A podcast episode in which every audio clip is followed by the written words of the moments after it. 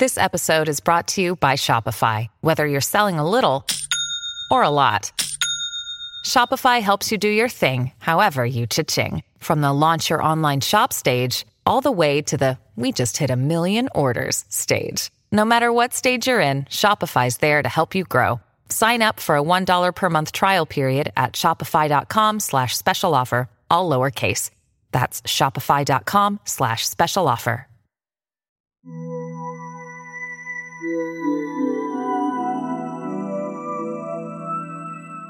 Hello there, everyone, and thank you for listening to the show. I'm Joanna. And I'm Nate, and we are Stranger Than, a podcast discussing unsolved mysteries, weird occurrences, misunderstood phenomena, and creepy happenings. As always, the Stranger Than podcast logo art is brought to you by Cthulhu Art. The link will be in the show notes.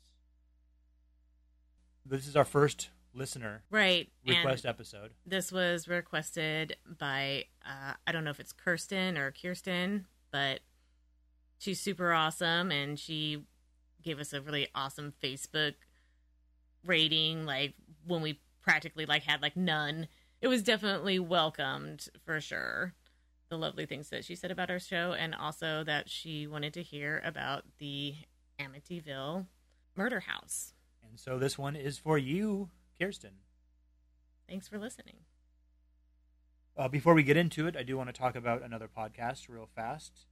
It's one that I have recently been listening to whenever they put out new episodes. It's called Esoteric Oddities. and it's with Jonathan and Sarah, and they are fucking fabulous. I have only listened to a few because I'm not as good at Nate. Like I just have a lot of craziness going on, and it's it's Nate who's the one who's always out listening to all the new podcasts and then telling me like you got to listen to these people. And when I listen to these guys, I just fucking laugh my ass off. They are hilarious, and I just adore them. Oh yeah, as soon as I heard the first episode, I just subscribed. They're Yeah, they are fucking hilarious. Their podcast is similar in lines to ours. All the weird and macabre stuff, and they do some true crime and, and just paranormal and what have you. yeah they just uh, give a lot of the funniest twists on things and it's just great it's it's wonderful to listen to Definitely, the first one I heard was a elevators episode, and it made me really happy that I didn't have to ride on any elevators because there's some fucking brutal ass shit that went on there. yeah and you know basically nothing warms my heart these days i mean i'm fucking bitter and ice cold about shit right now and so anything that can actually like make me laugh like it's fucking A funny believe up. me yeah So two you can- thumbs up You can check them out on Instagram at Esoteric Oddities. They got a Facebook page also at Esoteric Oddities, and uh, then you can get them at Gmail at odditiespodcast at gmail.com. And we're going to have links to all that shit in the show notes. So, the Amityville Murder House. yes I didn't really know much about it before we started researching it, really. I had never seen any of the movies. I had seen parts of like the original movie, the one with Josh fucking Brolin. The one from 79 or whatever. Yeah, and like Margot Kidder, like the Yeah, yeah, yeah. Lois Lane. Lois Lane. Yep. Yep. But I'd only seen like parts of it. I only remembered like certain scenes from it. Like specifically I remember the one where the priest goes in to bless the room and like there's the flies. Right. Yeah, that's that's the one that sticks out the most. But other than that, um no, I hadn't heard it. I I knew kind of that before there was the thing with the flies and the priest, like that family, like the people previous to that, like somebody had killed their whole family. I didn't kind of know in what context. Like how they'd done it. Yeah, how they'd done it or which one it was. I had, I had kind of assumed for a while that it must have been like the father who killed the whole Right, family right. because that's often the way that it works when there's, you know, like your typical family annihilator tends to be the father. Right, that's how that shit just normally goes. down. Right. And in this in the actual case it's it's the eldest child that is the one who kills everyone. But Spoilers. we will get to that. Spoilers for like 5 minutes. And for like a 30 year old case or whatever, 40 year old case. On January 14th, 1924, John and Catherine Moynihan bought a piece of property on Ocean Avenue in Amityville, New York from the Ireland family. The Ireland family owned a bunch of land in the area. I guess they used it for farming or some shit. Weird thing of farming in Long Island? Oh yeah, for sure. I mean, I've never been there, but I would assume that's not very farmy at this point. At this point, no. they were just dividing up the land and selling off bits of it. So this is the bit that the Moynihan's bought. Okay, now not to be off topic, but talking about movies from like the seventies and stuff, horror movies. Now, Jaws. Yeah. Is that Amity Island and not Amityville? I mean, I don't remember. because isn't that supposed to be like a real place in New York too, like off Long Island? I don't. I don't. I don't remember, really remember the island that they were on. I want to say it was Amity Island. It could have been. Let us know if we're wrong. We'll do a corrections corner next time. We will. We're not going to do that. but it just reminded me of that. It was like, oh, isn't that kind of like Jaws? Is that the same like area, like some New York?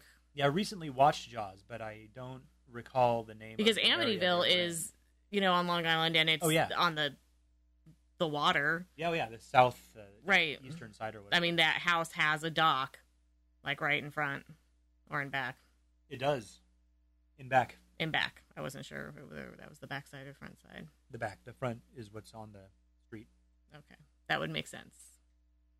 So the original house that was on the lot that the Moynihan's bought was it was built in 1890 and it was moved to a different location, and they lived in this house while the Dutch colonial that we can see today was being built. Eileen Moynihan, John and Catherine's daughter, now going by her married name of Fitzgerald, moves into the house with her family after her parents die. They lived there until October 17th, 1960, when John and Mary Riley bought the house. They ended up getting a divorce, and that's when they sold it to Ronald and Louise DeFeo on June 28th, 1965. They lived there for nine years. George and Kathy Lutz were the next owners. They purchased it in December of 1975, and they moved out a month later. The house sat vacant until March 18, 1977, when it was bought by Jim and Barbara Cromarty, but the address changed from 112 to 108.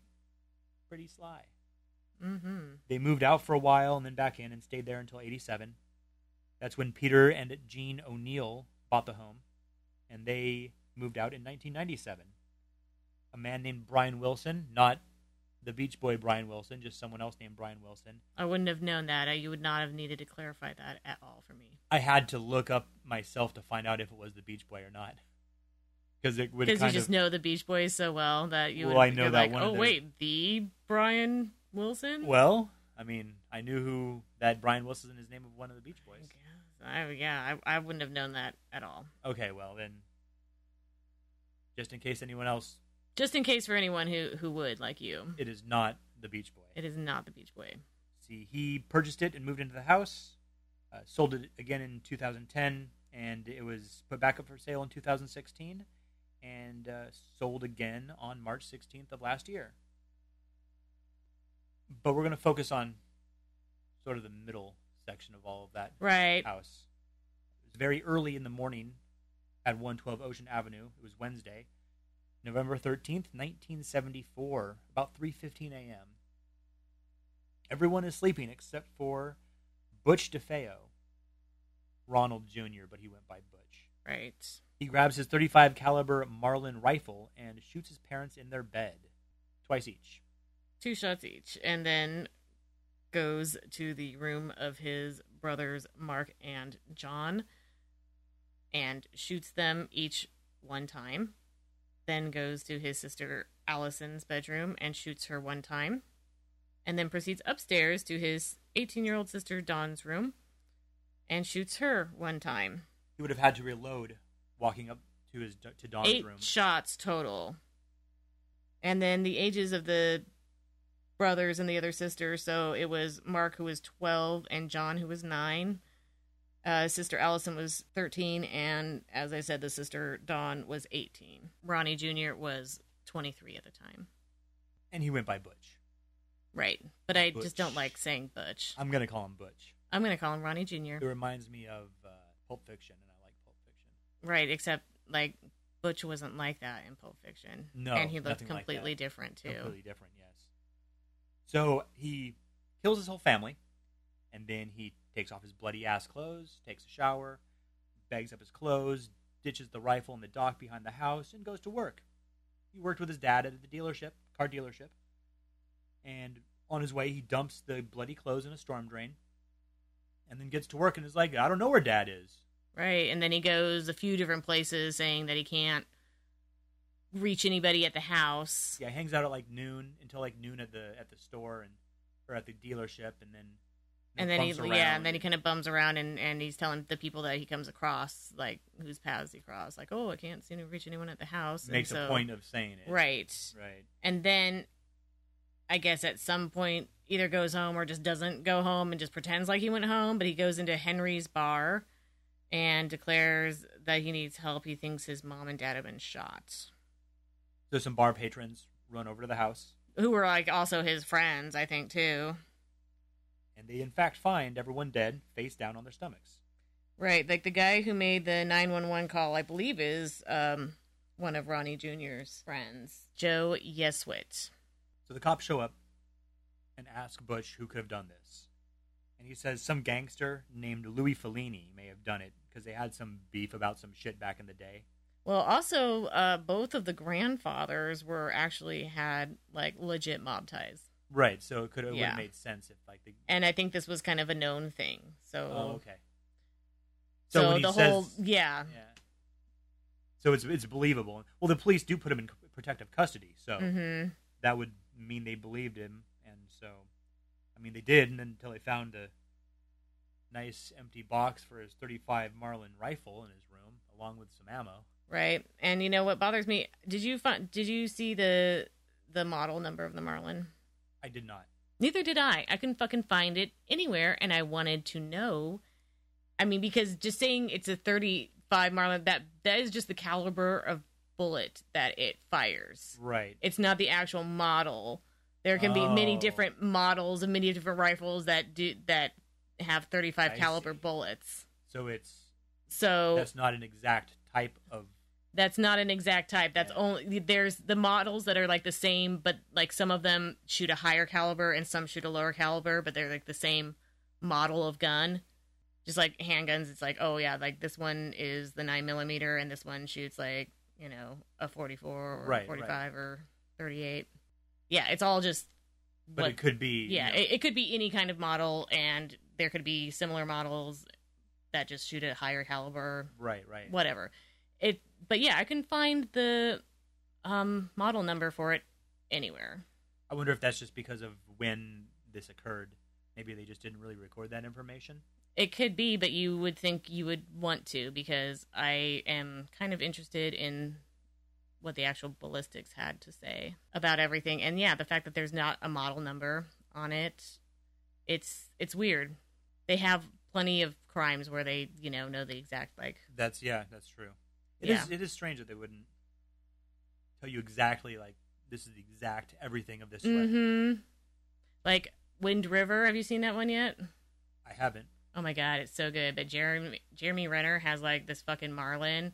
It's Marlin eighteen ninety five is the model number, and it's so fucking sweet. I just fucking love the shit out of it. Is it still the lever action? Yeah, it's still the lever action, which I kind of like. I I prefer that in a rifle. I have very little experience with rifles. I don't have a lot myself per se. I just like guns. so, right, right. You know, there's that.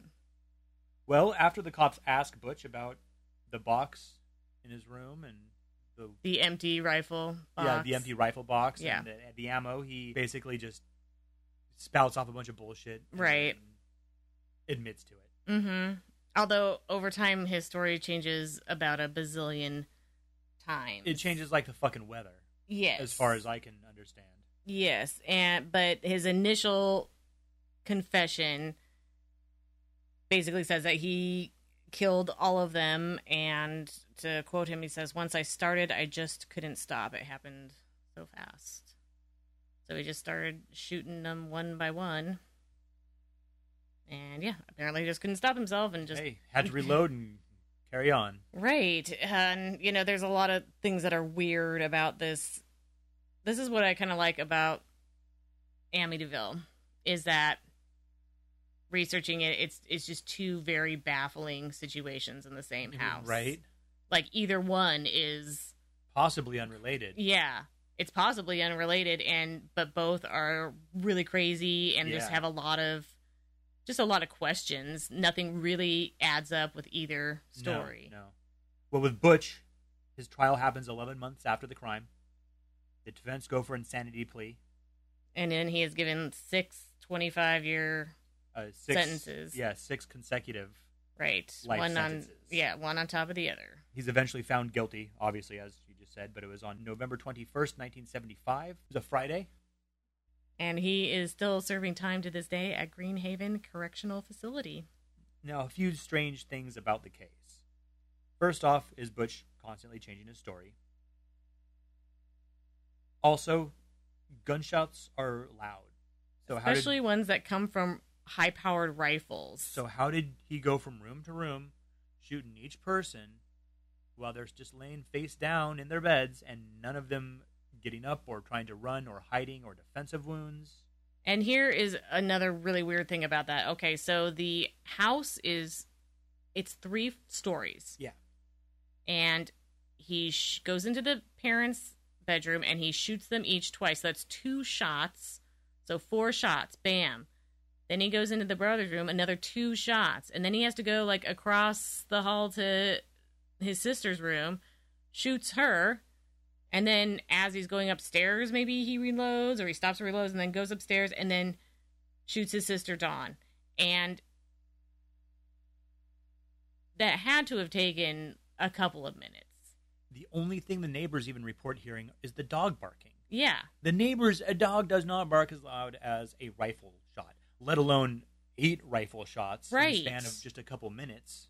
It's like somebody would realize that something like fucked up was going on. Now, when they did the autopsy, they checked all of the organs removed and all the blood and all the urine to see about if there was any drugs. No drugs. No drugs. So these people weren't sedated.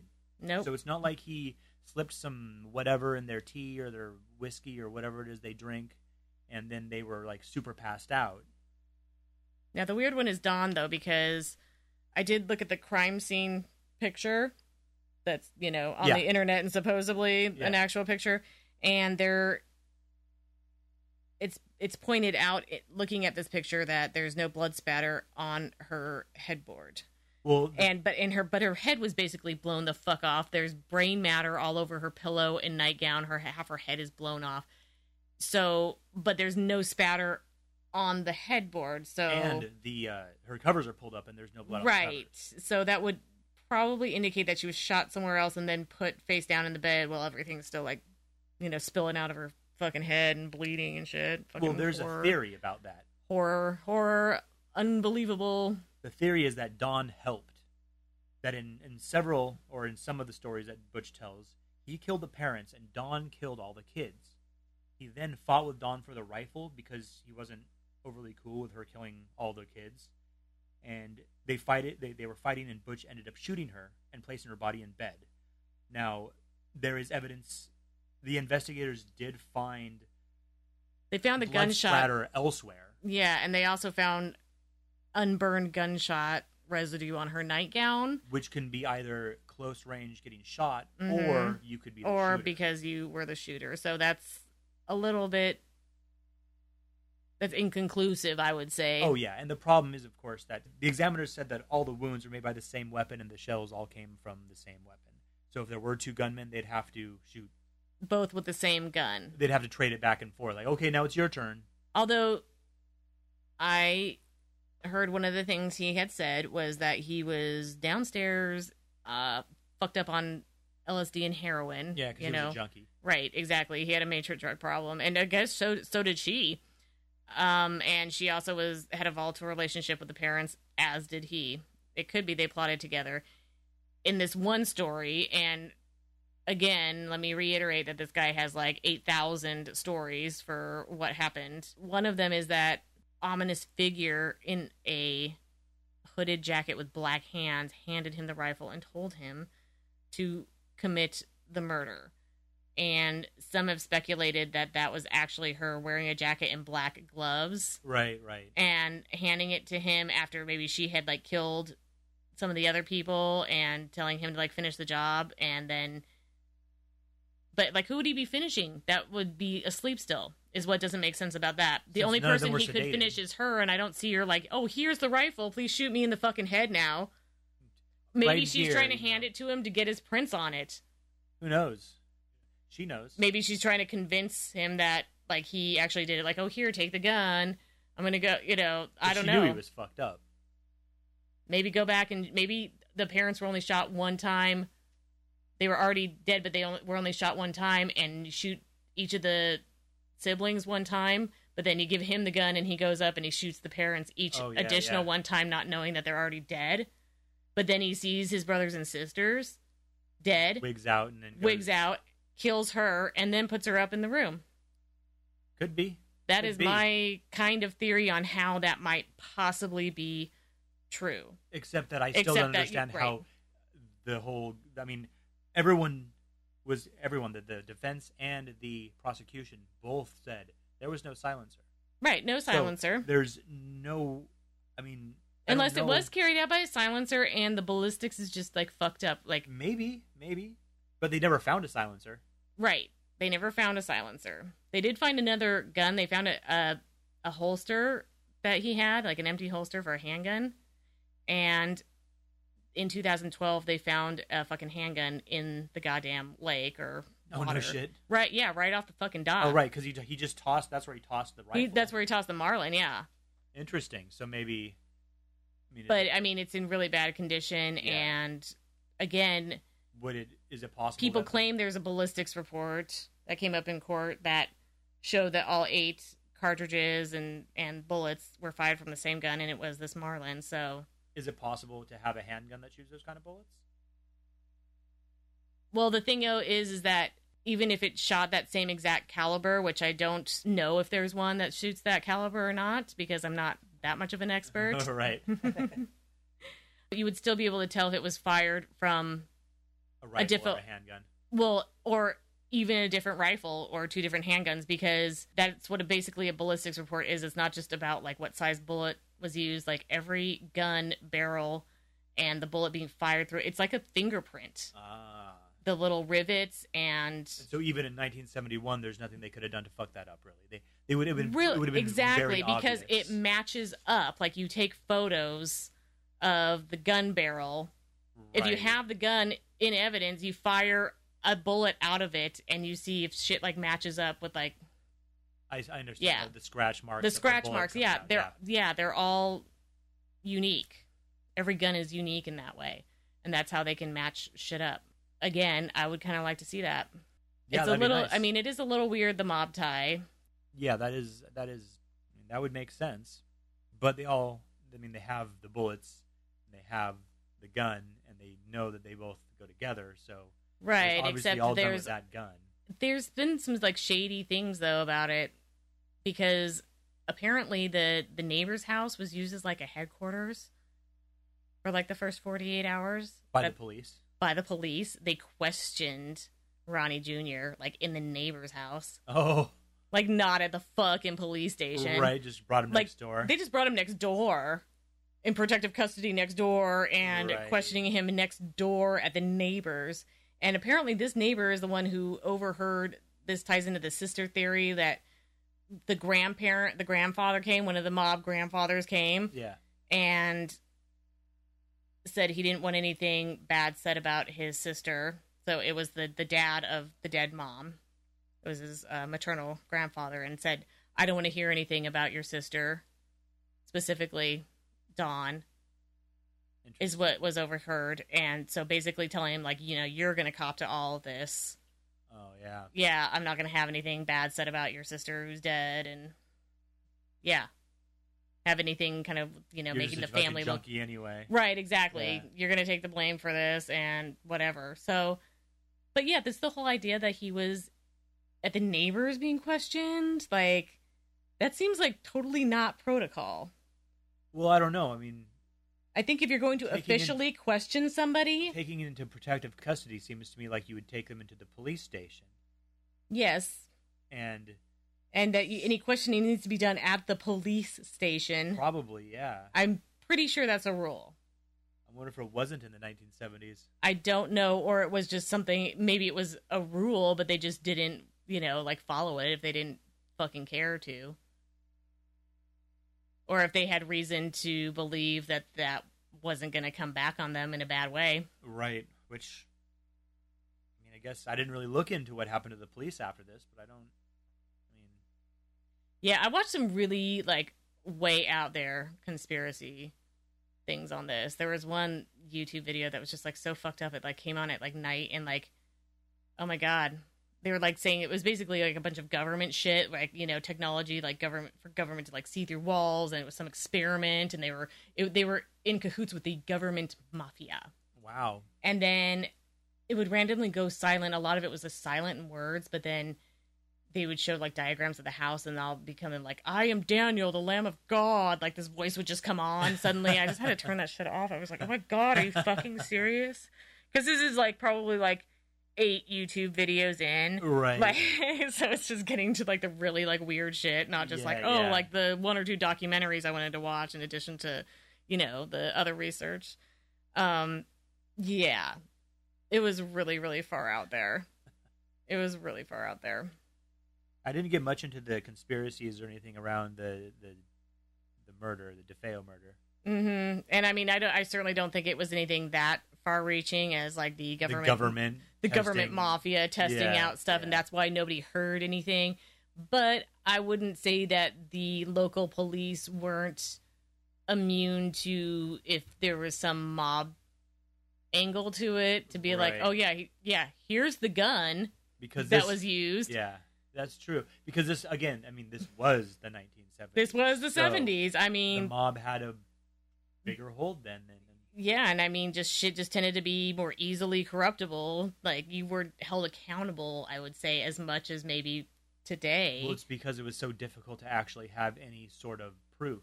Now you can find accidental proof. Someone Mhm. could have been videotaping on their phone right. and catch something, and that's a highly likely thing that could happen since everyone's always doing shit like that. And then there's cameras everywhere, and so yeah, and if you fucking question somebody at like the next door neighbor's house, like officially, like as a suspect, like would crawl up their ass. oh my god, yeah, mm-hmm.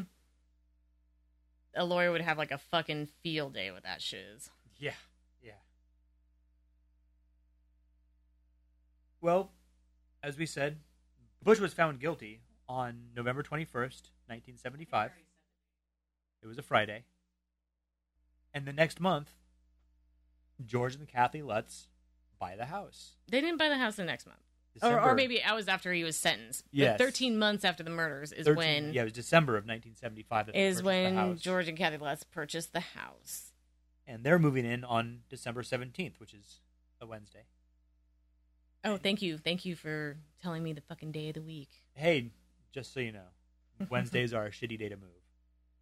Yeah, it is. I would never move on a Wednesday. Never. Moving is Saturday shiz. Yeah, definitely. Well, they move in with Kathy's children from another previous marriage Daniel, who's nine, Christopher, who's seven, and Melissa, who's five, Called Missy. call her Missy, as well as Harry, a Malamute lab who is probably cute as fuck. I looked up some images of Malamute labs and cute, cute dogs. Cute doggies, Yeah. huh? You know, already it's like you hear this, and I think of Poltergeist a lot. Like the little little, bit, girl yeah. Missy, who's five. It's kind of like little, uh, what's her name? Little Carol Ann. Yeah, Little five year old Carol Ann. There he Mhm, in their haunted fucking house, Yep, experiencing all yep. sorts of fucking fucked up shit. Well, George was friends with a priest named Father Ralph Pecoraro. They called him Father Ray. And he came down to bless the house. When they're still moving shit in, so it was on Wednesday. Like I can't imagine having that kind of life where I'm like, oh yeah, we got to make sure that like the priest comes down and blesses the house while we're I getting know. our shit moved in. How weird is that? Yeah, Well, according to George, the priest told him one of the upstairs rooms felt strange. He described the room, and George said that room was going to be a sewing room. And Father Ray said that's fine as long as no one sleeps in there. Everything it'll just be fine. It'll be, everything- everything will be fine. Don't worry about it. Nothing wrong with this room at all. Just don't sleep in here ever. Apparently, George didn't press the matter or question what he meant, and that's all the priest said. According to the priest later, the sewing room was really cold, And and he was sprinkling holy water around. and then he heard the deep voice from behind him. Saying, "Get out!" Get out. And he also claims he was slapped by an unseen hand. Slapped by an unseen hand. Daniel, the old, the eldest son, recalls this place was pretty much fucked since Jump Street for him. According to him, there were tons of flies in, right off the bat when he walked in, and he swatted a bunch of them and then ran off to get his mom Kathy, and they came back, and there was no flies. Later- Interesting. Uh, later, other family members would experience the fly phenomenon, the the fly phenomenon. the fly phenomenon, if you will. Well, and the thing, I guess, I didn't hear about them disappearing. I just heard that there were would be swarms of flies that would come up suddenly, and that was odd because it's fucking wintertime. Oh yeah, But in New England. in New England, let me tell you a little something that is going on right now at the house of Joanna. Unexpected swarms of houseflies. No shit. Oh, in it's because the it's kind of getting warm here. It's not kind of getting warm. It is not even getting warm a little bit. warm enough for the It has actually been cold as fuck the last couple of days. Well, right, but it's it, it was a little bit warmer previous to that. Warm enough was for like the bugs to start waking Five up. degrees. And okay, this started in December, first of all, before you go making all your like rational explanations for it. okay.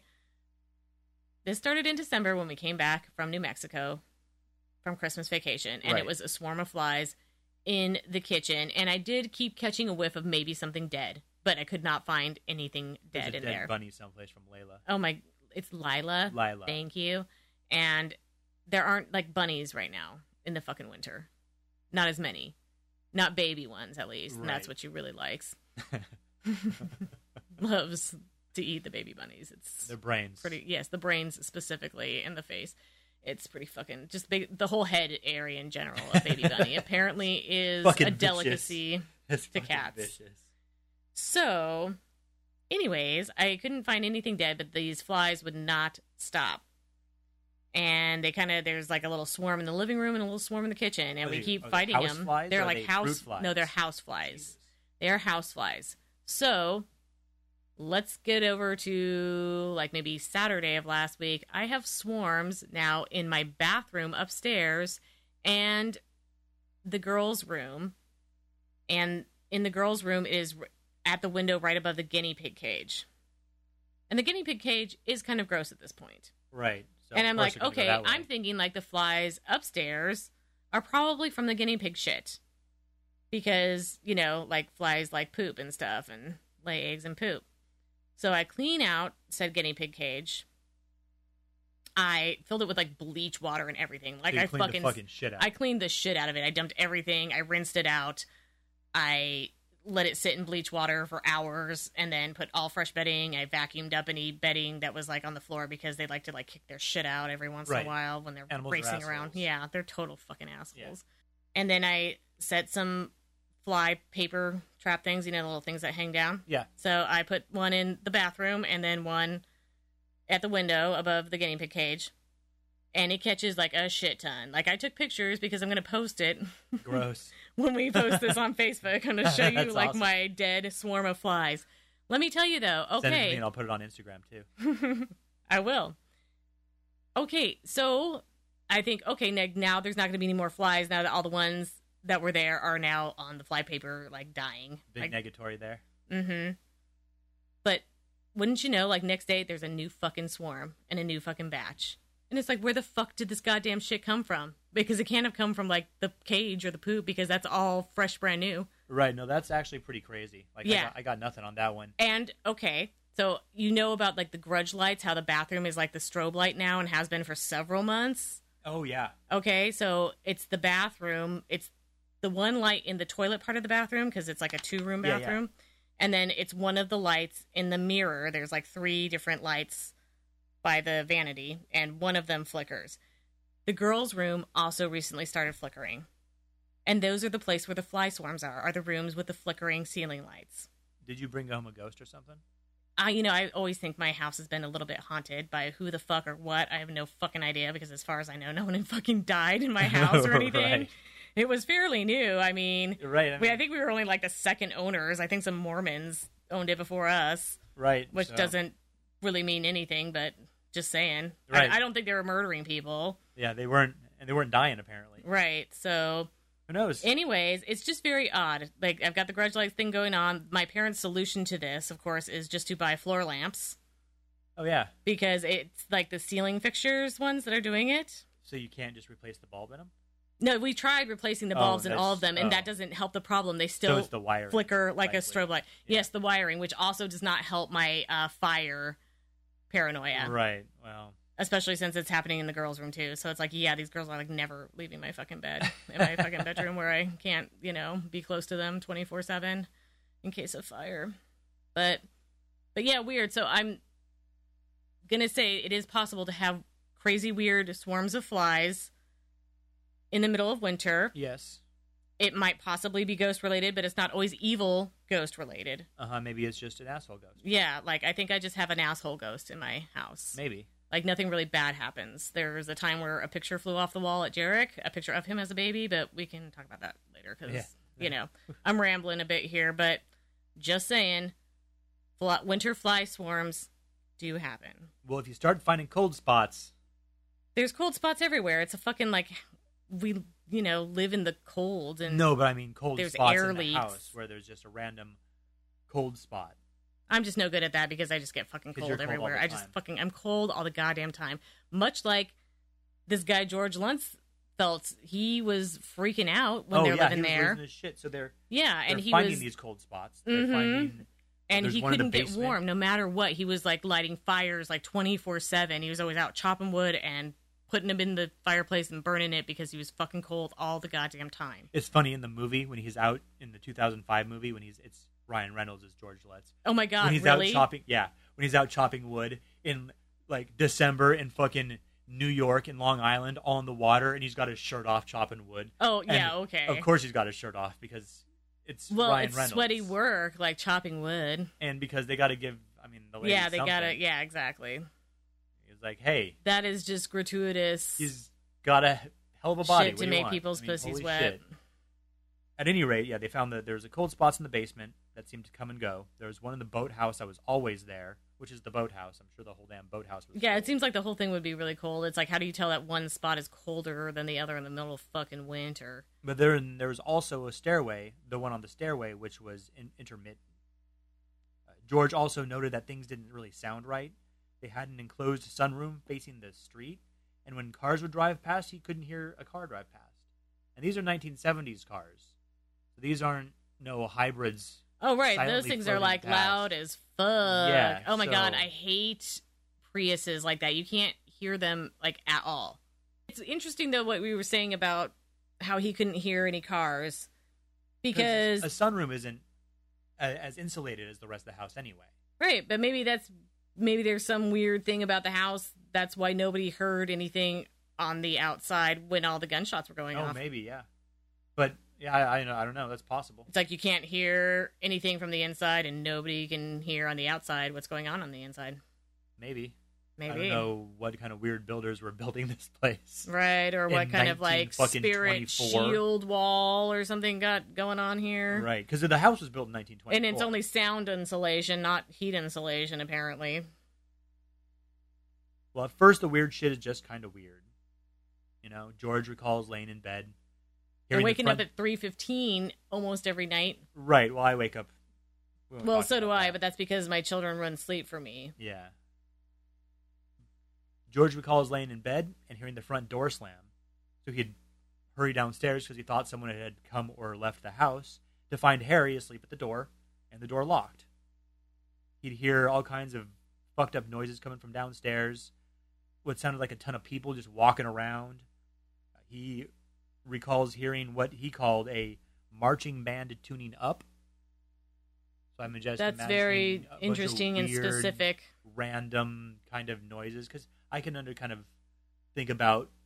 I can I can picture that sound. Picture that sound. You can picture that sound? yeah, I've, the '90s was a strange time. or he would even just hear like a clock radio going off, and there would be no clock radio going off anywhere. Uh, each time he'd hear some crazy shit happening downstairs, he would hurry downstairs, and there'd be nothing besides maybe the dog asleep. Right. And not to minimize this at all, but I feel though that the best time to hear shit that's not actually there is at 3:15 in the morning. or when you're just home alone in general. I hear like so many fucked up noises when I'm home alone, or when it's like the middle of the night and all is quiet. Definitely more when I'm home alone because then there is actually no explanation for that where that fuck that goddamn noise came from. And, that's you've got a two story house too. Right, and it and it freaks the fucking shit. I'm down in the kitchen and I hear like footsteps upstairs, and it's like, what the fuck? Nobody is home. Yeah, see around see my my house here is a one story house and so I don't there's not all that stuff. There's not a bunch of extra space to for Right. noises to be reverberating through. So But the thing is, is I'm not probably actually hearing actual footsteps. Oh, no. It's just stuff that sounds like footsteps, like noises that the fucking house makes, but I don't notice them when, like, say my kids are home with me and, and they are there's making footsteps. there's they are making footsteps and there's noise and that the fake footsteps aren't heard about and there's televisions going all that and television's going and all that. It's only when it's like games or music very or- quiet and then you hear all this fucking everything is like super loud and scary that you hear because it seems like it shouldn't it doesn't belong that noise quiet really freaks me out i don't like it a whole lot Well, Kathy also claimed that she would feel someone come up behind her and hug her. And she could smell old lady perfume, and these embraces felt comforting. they felt comforting i would be like so like ew I know, right? like some old lady like the feel of some old lady hugging her fucking nasty old lady perfume that would just gross me out i'd be like god damn it this fucking ghost is just sick Well, she also started aging quickly. Allegedly, even her mother noticed that Kathy was physically aging and appeared much older than she had before moving into the house. Daniel, the you know, oldest son, also remembers smelling the perfume. I mean, these events, so far, these events were weird, and but they weren't consistent enough that the family really thought anything more than just peculiarities. And so no one was really freaking out yet, even though, like, you know, your wife or your mother is aging rapidly. Like, Well, I think you're probably going to try and come up with a rational explanation. that's true. And what are you going to say? Hey, you look like shit because you know how well that goes over. yeah, that Yeah. does not go over well with any mother and wife. at Anybody, all. anybody. Anybody at no all, one likes to be told they look especially, like, shit. Yeah. She also claims, Kathy claims that one day she fell into a deep sleep and awoke with the face of a hag, of like a 90 year old woman, which remained for hours before her face went back to normal. I, I think these are different occasions and not just different ways of telling the same story Mm-hmm. because George says that Kathy's mom saw her look older, and it doesn't say that her she was really coming by or anything. So Mhm. I believe that after they left and went to Kathy's mom's house, that's when she observed that she looked older. Right. Although I think her mo- her mother did live in the area. Yes, it was in a different. It wasn't in Amityville, but it was in a nearby part. Some other part of New York and Some other part I'm of Long sorry if Island. I'm not fucking familiar at all with Yeah, Any of that, Neither am I. But it is. She did live in another part of Long Island. At one point, Kathy finds a space behind a bookcase in the basement that had been painted red. Is this the red room? Yes, it was a small room. It was about, I think they said four by six feet. Mm-hmm. And the bookcase, like much of the other furniture, had been in the house when they moved in. Uh, I heard it wasn't in the floor plans. no, it was not. The original floor plans did not show the room. And this room would sometimes smell like shit. And other times it wouldn't. And like literally like excrement, like shit, like someone took a dump in the middle of the room.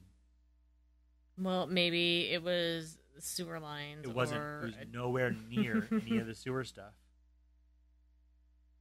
They tried to get the dog to go into the room, and he would not. He would cower and back up and would not go into that room. He had wanted nothing to do with the basement after they opened that room at all. Mm-hmm. Smart well, dog. dogs. Yeah, Smart dogs dog. smell things way better than us. I Oh, mean yeah. That. Dude, that smells like shit in there. Although it's a Yeah, dog, so you'd think he'd be like, "It smells like shit in there." Mhm, shit, my favorite. But no, apparently this was not shit that he was into. It was bad shit. It was bad shit for sure. So pretty soon, pretty soon, neither George nor Kathy would leave the house very often.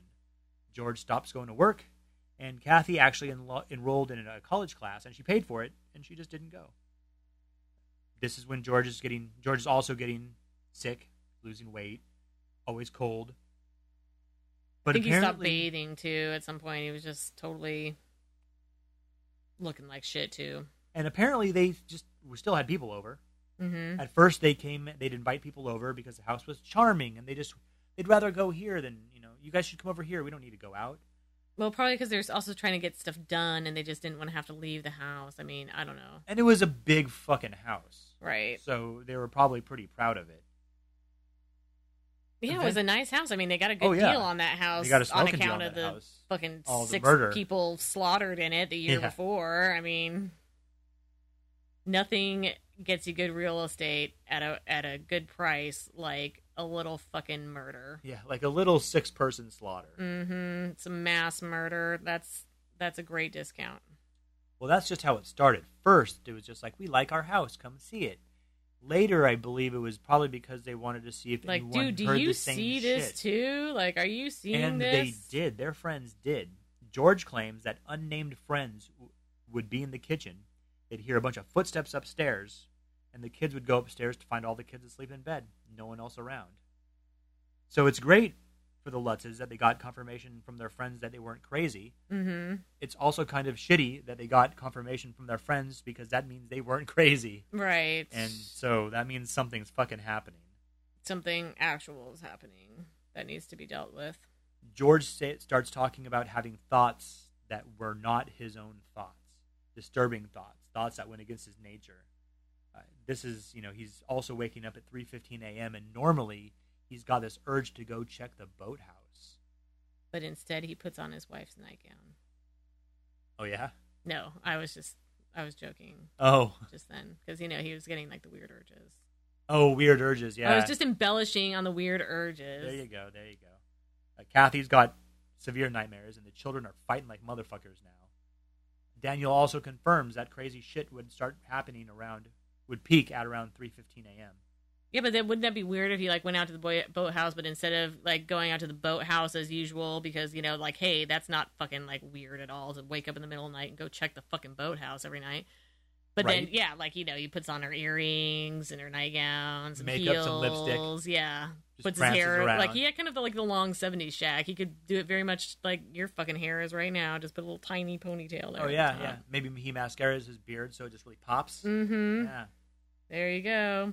Then down he goes to the boathouse, and so maybe like Kathy is like aware of this, like the boathouse trips, but then she She, comes put- and she gets up and puts on his jock up- strap. No, no, that's not what she does. She goes down and she confronts him in the boathouse, and she's like, "Okay, now this is getting weird." It was only weird because, because he went you to know George boathouse. is just like what, like you know, with like hairy legs and a fucking like looking like what's his name from Mash. yes, smoking a joint in the boathouse. Like, There's a cold spot here, man. Want to hit this? oh, Well, also, according to George, Missy had an, an imaginary friend called Jody. Jody was supposedly an entity that would show itself to the child in different forms.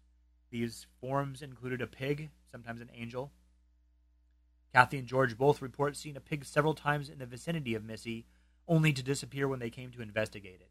So they'd see Missy upstairs in a room or something from Mhm. outside, and there'd be a pig just hanging out with her, and they'd be like, "What the shit is a pig doing in the house?" And They'd scamper upstairs, and there's nothing around, or they'd see like it retreating, and it would look back, and it would just have like these red glowing eyes. okay. The red glowing eyes. Now, see, this is funny because I was watching a documentary where they were trying to like dispute this one aspect of it about the pig. right?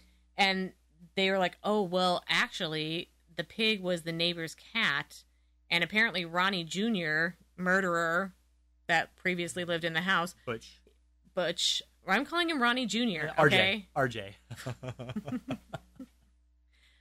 apparently he used to call that neighbor's cat the pig because it was like a giant fat cat. And this one person is kind of retelling the story like, "Oh, actually, it was this neighbor who was uh, you know, referred to as the pig by the previous murderer or owner right. or resident, I should say. He wasn't the owner. But actually, that was just the neighbor's cat, and this cat had would come up to the window and would look at you, and it would have glowing red eyes. Oh. And I'm just like, why does this discount something here? Because I I don't know of any cat that has glowing red eyes. It was like it was just the cat going up to the window with its glowing red Oh eyes. no, it all wasn't cats. a, a all cats. Have, I pig. mean, come on. All cats have glowing. They have glowing eyes. Clearly, it was they're not, a floating pig with glowing red eyes. This was just the neighbor's cat who has glowing red eyes. Okay, they are totally fucking lying, you guys. And I'm just like, mm, yeah, hmm. They're not usually red. They're not usually red. I don't I mean, think maybe I've you ever can seen catch a a, cat with flicker red. of red in it while it's you know. But they, I don't think that there's any a actual mammal that has glowing red eyes. I think that's just like a movie thing Well, not something like glowing. Evil. It's it's just a reflection of the light. That's how they have. right, but it but it doesn't usually glow red. not straight up red, not like a fucking red LED. like maybe like red eye if you took a picture of it, like Oh, yeah. red eye. and that's if you don't get the laser eye cat. Mm-hmm. Yeah, Yeah. But and- not not just like but you see it through the window and glowing red eyes. and to see a, a pig, I mean, a pig and a cat look very different. Mm-hmm. Granted, I haven't seen a lot of pigs running around just in public, and so I've never really had the opportunity to mistake a pig for a cat. Mm-hmm. I've had plenty of opportunities to mistake a cat for a pig, as I see cats all the time, and I've never done it. Right. And I can see how maybe you would call a cat a pig if it was Oh, giant yeah. and fat, but yeah, but usually I just call it tubby. yeah. And I've never seen a fucking cat with glowing red eyes. So there's that. I think it's funny though that it was a pig because that makes me think of my youngest daughter, Scarlett. Is that's her favorite animal is a Is a pig. pig? Oh, that's hmm One day I told her that that's what bacon's made out of I'm sure because she likes loved that. bacon, and she like almost cried because Yeah. she's like, "But I love pigs." I was like, "Yeah, you well, love to eat them too. hmm yeah." they also taste really super good, especially for breakfast or any time of the day. Any time of the day is a good time for bacon. Well, I hope that your kids' drawings of pigs are better than Melissa's, because I found some of that kid's pictures online of the pig, and it looks vaguely pig-like, and there's a bunch of like circles around it, Mm-hmm. and it's like some, it's like the first child's Right. shit that they would put on the on the refrigerator, but the parents realize that their kids aren't Van fucking Gogh, and they just like Mm-hmm. you know throw them away now. So it's just one of those pictures.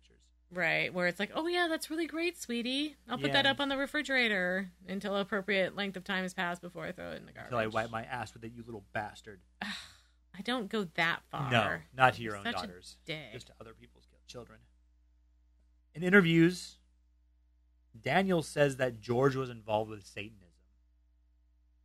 He remembers the family bookshelves being filled with books on the occult and demonism. Hmm, I didn't get a Satanist vibe off of George. No, not so much. Yeah, Especially I- with the priest friend. right. Yeah, like that's odd. So Daniel believes that George had accidentally summoned the force that was haunting them, or had summoned it on purpose and then lost control. I think He Daniel's just- got some dad issues. He blames George for everything. Uh, oh he also, yeah, because George was his stepdad. Yep. That's right. He also claims that George was abusive and would beat the children for arguing too much. Which could be part of what George said with his changing personality. And Mhm. everyone's personality was changing at this point. Right. I mean, maybe it was just like I mean, that was still something that was considered like a family problem at the time. Like you could pretty much beat your kids like as much as you fucking wanted to. Yeah, how fucked up is that? right. I mean, by the 70s like yeah, like maybe it it was frowned on. it was frowned on and probably you weren't supposed to like really beat them like make them really fucked up and injured like you could totally get away with up until well maybe not that recently but Still, used to be able to get rid of. yeah but you could definitely still smack them around probably hit them with hairbrushes and stuff like that Wooden spoons. Mm-hmm. You could still totally bust a wooden spoon on somebody's ass, or fucking smack them in the fucking fa- in the mouth for fucking mouthing off, and yeah. Well, Daniel remembers some other things from his stay at the house. He remembers once Missy awakening from a nightmare about the murders, you know, some of which happened in her room. Right. and then she felt cold arms embrace her, and they left red welts on her chest. Uh, he recalls seeing the demonic pig thing with the glowing eyes looking outside through the window. Or just the neighbor's cat with glowing eyes. Right. Yeah. Regardless, Missy believed it to be Jody, and that you know, Jody wanted to be let in. And then they checked outside for it, which is a stupid idea. I would not have gone outside to go check out a fucking demon pig. Been like, nope, we're gonna lock that door. Well, unless the child's convinced that it's a friendly demon pig. I mean, it doesn't seem like she was overly afraid of it. I don't think it was Melissa. It, it seemed more like it was uh, the adults that went out and checked it out. Oh, okay. Now they claim to have found cloven hoof prints in the snow. Now, according to Snopes, there was no snow at that time in the area. Well, it is an island. I mean, that tend places near water tend to have less snow. Yeah. just in general. and this was on supposedly on January 1st, 1976. Uh, Daniel was also witness to the bite marks appearing on George's right ankle with no mouth present. Uh, however, there's an alternate version of the story that says George tripped over a china lion, and that's when the bite marks appeared. You know, one of those. Those like floor ones where they're like brass and they're like got like a big mat, wide open mouth. But they're the Chinese lion things that are on like the temples or some shit out Mhm. there. Hmm. Just a littler one, obviously. They also make claims of seeing green ooze coming out of stuff.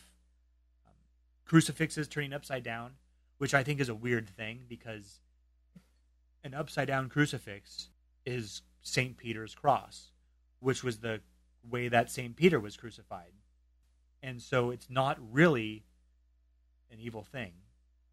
So it's weird. Maybe when- it is. Maybe they really, maybe But like Satan really hated Saint Peter. Okay, and it's just like maybe. fuck you, Saint Peter. I- I don't even care that Jesus died. It's like I want to pretend this is Saint Peter. I'm going to turn it up Maybe. upside down, motherfucker, Maybe. Because That, that could be. that is the Could thought be. that that keeps me fucking warm at night maybe, in hell. Maybe Saint Peter Saint owed Peter Satan on his five upside bucks. down motherfucking cross. Maybe Saint Peter owed Satan five bucks and then got crucified without paying up, and now Saint Peter's in heaven, and the devil can't get the cash. All right. And he's just pissed about it. So everywhere he goes, he turns those crosses upside down because Fuck Saint Peter. is fuck Saint saying. Peter. Well, the second to last night they spent in the house was a hell of a night. George says that this was basically what broke the camel's back. In bed, Kathy is levitated away from him, and he's unable to move, and they feel something get into bed with them. Yeah, you know, like that's kind of the point where I'd kind of be out of there too. Like, okay, like this is going a little far. No shit. Like now we're levitating shit, and you're getting into bed with me. That's a little bit intimate. I'm not into that. They can hear the children all being slammed up and down on the floor and being all dragged around upstairs. They hear these pigeons in the air conditioner, which there was no sign of pigeons in the air conditioner unit. How do you even later. hear know that it's pigeons in the air? It's like I don't know, like the little. I, I'm imagining this. they meant birds, just in general, and since it's New York, there's probably just a shitload of pigeons, and so pigeons is sort of. I would think there'd be like more like birds. seagulls, like in Amityville. I think seagulls may be a little bit too big to get in an air conditioning unit, while pigeons are just the right size. hmm I don't see pigeons getting in there either. Actually, to well, they checked, and there was no you. pigeons in there, so okay, well there you go. yeah. Uh, the lights were also flickering on and off. Uh, poor Harry had a shitty night too. He was walking in circles and puking. The next morning, the boys are trying to get down the stairs to George, but they can't. And George can't get up the stairs to them. Dude, it's like poltergeist again. You know, like like where you're frozen and you can't. Right, and Kathy Yeah. remembers almost nothing of this, but Missy was just walked right down the stairs and was like, "What's Like going on, you guys? What's up? What's up, What's- what's- fools? So you know, I have nightmares about that. That's when I have like one of my nightmare themes is, you know, in Poltergeist when she's like running down the hall trying to get to her kids that are screaming, and like the hallway just keeps getting longer and longer, and she's just running. Like I have dreams about that where I can't like get to where I'm going. Yeah. Either that or I'm like super fucked up and I can't walk. I keep trying to, but I keep falling, and I'm trying to like crawl on the ground, but I'm so dizzy I keep falling over even on my hands and knees. unable to go anywhere?" I'm unable Yeah. to go anywhere, basically, yes. And uh, there's something like really pressing going on that makes me uh, think I do need to go somewhere, and it's very stressful that I can't. Yes, So- I've had dreams like that too. I hate those dreams. Those dreams suck so bad. or when you do something like you accidentally kill your mom, and you're like, "Fuck, I can't believe I just killed my mom." I didn't. I don't think I've accidentally killed people, but I have accidentally ended up with a dead body on my hands. Oh no, I've accidentally killed before. and that is In my something- dreams. Yeah, yeah. No, I get it. In your dreams, right? In my dreams. Mm-hmm. Yeah, because then it's just like, what the fuck do I do with this goddamn dead body? This is I'm gonna get blamed for this. Right? Like, how am I gonna hide this? I'm gonna be stressing about this every day for the rest of my life. I'm gonna be worried about this body getting discovered. Here's what you do, Joanna. In Dream Joanna calls Dream Nate because Dream Nate just shot a motherfucker, and so he's got a body to hide too. So we'll just hide our bodies together, and then you'll have help. And I'm I'll just gonna help. give you my body, and then if anything happens, I'm putting the blame on you. What a bitch. Yep. Well, fuck you. so eventually, though, they are able to finally uh, move from their positions around the house and get the fuck out. Well, first off, they actually they're they're still they, this is still the second to last night. They Okay. still they still haven't left yet. They at this point they've decided that they need to get back in touch with Father Ray, and it takes them all day because they're having. This is the point that they decide to do that. Like, I know, right? I feel like Father Ray should have been called two weeks ago, and when nothing happened, this is the point where you just Fucking you just leave. leave. Yeah. You just fucking leave. Well- okay, so Father Ray is called again. So they finally no one are. leaves just yet. They're finally able to get into contact with him. They've been trying to call him, and he. Yeah, I heard that, that there was something. There was always like a bad connection, and Yeah, he could yeah. never give them the message that no, there was a evil voice, and you need to get out of that house, which is probably what he should have just told them in the first place. Right. When they do get in touch with him, he says, "Can you leave someplace for one night, just one night, and just just to get some sleep." So they, okay, we'll do that. We'll go to Kathy's mom's house, and so the following afternoon, because so they so they stayed there another night. So the Because they just weren't quite. It's like you know, this just seems like too much for to to do today. exactly. So Like I'm kind of tired at this point. I've already had a couple glasses of wine. didn't I really, really, get to just sleep much. yeah, I'm just really not motivated quite at this point to leave. Like this is something I feel like can be put off to the next day. I would probably do something stupid like that. I I admit that I have these days, especially like just bouts of laziness, where I'm just like, you know what, I just, I just fucking can't. Right. Just fuck it. I'm just like, fuck it, I just can't fucking deal with Wait this till until tomorrow. tomorrow. Yep, exactly. The day they finally left was January 14th, 1976, a Wednesday. So they moved in on a Wednesday and they left on a Wednesday. Is there something significant about Wednesday other than it's a stupid time to fucking move? No, no, it just that was just a coincidence. I Mhm. found a uh, like a thing online where you can enter the date and it tells you what the day of the week was, and so You know, there's like autistic savants who can actually like just do that. yeah, yeah, I've seen them. yeah. I have a website to do it. Yeah, I mean, I would need a website too. But Oh, yeah. it's, it's, I just think it's kind of a. I'm not a savant of any sort, Right. Um, I think it's just kind of crazy that there's people where you can just be like, oh yeah, like August thirteenth, eighteen ninety eight, and they're just like, oh, Tuesday. Like, wow, that's some serious shit. Mm-hmm. So they leave. Unfortunately, that didn't really work out so well for them either. Children had nightmares all nights. Something was fucking with the dog. And again, George and Kathy were experiencing some sort of levitation. I'm not sure if they were physically being levitated themselves or if objects were and they were just on the objects or what. But once they were outside of the fucking murder house, they started being able to think clearly again. Although they did have nightmares for the rest of their lives, they continued to be plagued by nightmares. Which, you know, big shock if you even only thought you saw all this. stuff. Right, right. they felt that Butch killed his family due to the influence of what was in that house. And so they set up a meeting with his lawyer. Now, this is a couple of months after he was sentenced. And according to George, the attorney told him a bunch of weird stories about the housekeeper of the house. Other stories, other random stories that I couldn't find anyplace else that had been heard about over the years. Yeah, and it's funny, like the the lawyer tends to kind of say that the the Lutz story is like a hoax, and that they came up with it. Yeah. They yeah. all like got fucking super drunk, like the the slime coming out of the walls. That was after he showed him crime scene photos where they had like uh, used the fingerprinting dust Oh. because they were looking for fingerprints all over the house. Right, right. and they're yeah and so they're like oh hey that's the slime and you know this is that and although i feel like maybe they claimed like he came to them with like a proposition to, like get a like a book and movie deal too i think because he was already trying to get one for ronnie jr right, right. because uh, you know i mean that in itself was such a bizarre case Oh, yeah. so he's already trying to like make some profit off of it Oh, now this shit too? but now this shit too and then he's saying like he kind of fed it all to them and gave him a hoax but i think maybe also he's kind of covering his ass a little bit for maybe showing them stuff that they weren't supposed to see like crime Yeah. scene photos Totally. and discussing aspects of the case that were probably supposed to be like fucking confidential and shit because of like attorney client privilege and shit like that Well, he did call in this criminologist. The lawyer did, Mm-hmm. and uh, the guy ended up being a, a fucking I mean, writer. Well, yeah, and, and, so he just took everything they said and put it in a new in an article in a Mhm. magazine. and I mean the thing is, is that even if you are discussing a case for where you think it's going to be like helpful for your client, you're only like taking like their information. You're not like okay, and like here are some crime scene photos. Right? Like let's have you, let's just show you that, and let me tell you a lot of details about the case that people aren't supposed to know. It's like no, you're only getting what is helpful to your client from them. not there's not- no no trading of information here. Exactly. this point, exactly. Over a fucking huge amounts of alcohol, no Right. less. And I apparently mean, the Lutzes didn't even drink. Yeah, but I think I think maybe he's playing up the hoax part a little bit in order to kind of cover his own ass about No. other stuff. I don't know. In case we have any lawyer listeners, I'm sure you're just fine. But I don't know about this guy. He just seems like a greasy dude. he does seem well. He is a lawyer. I Yeah. mean, not to not to insult lawyers out there. I, Right. I, I know some really cool and awesome lawyers, but yes. But he seems like they the have like the sleazy 1970s. I'm defending a fucking murderer lawyer. Right.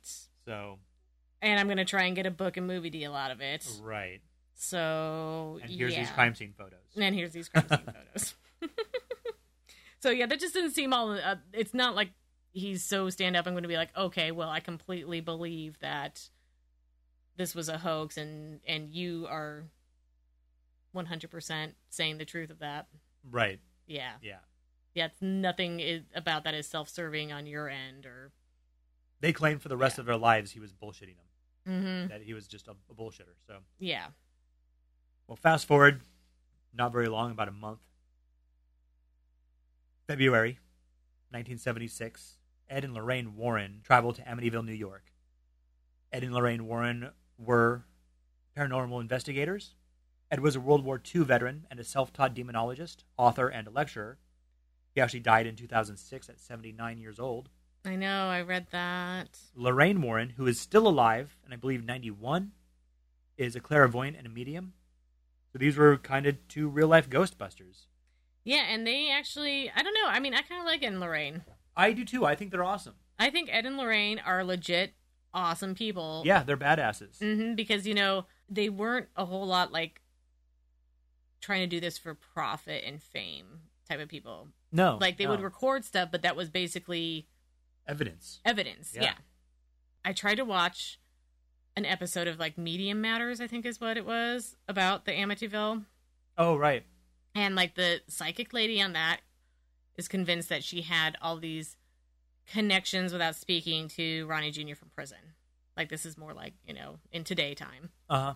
and that you know he's possessed by the devil and that she has to find out what is possessing him and removing him because when he dies in prison whatever is possessing his soul is going to move on to somebody else and she could prove that she was communicating to him through her mind because he told her where to find like this old like indian head coin in the forest where he buried it and she just happens to just drive up and find this coin Just no problem. It's like bing. yeah, bing, because she is in communication with him. And that is the point where I just like turned it off because I was just like, oh my God, like enough is enough.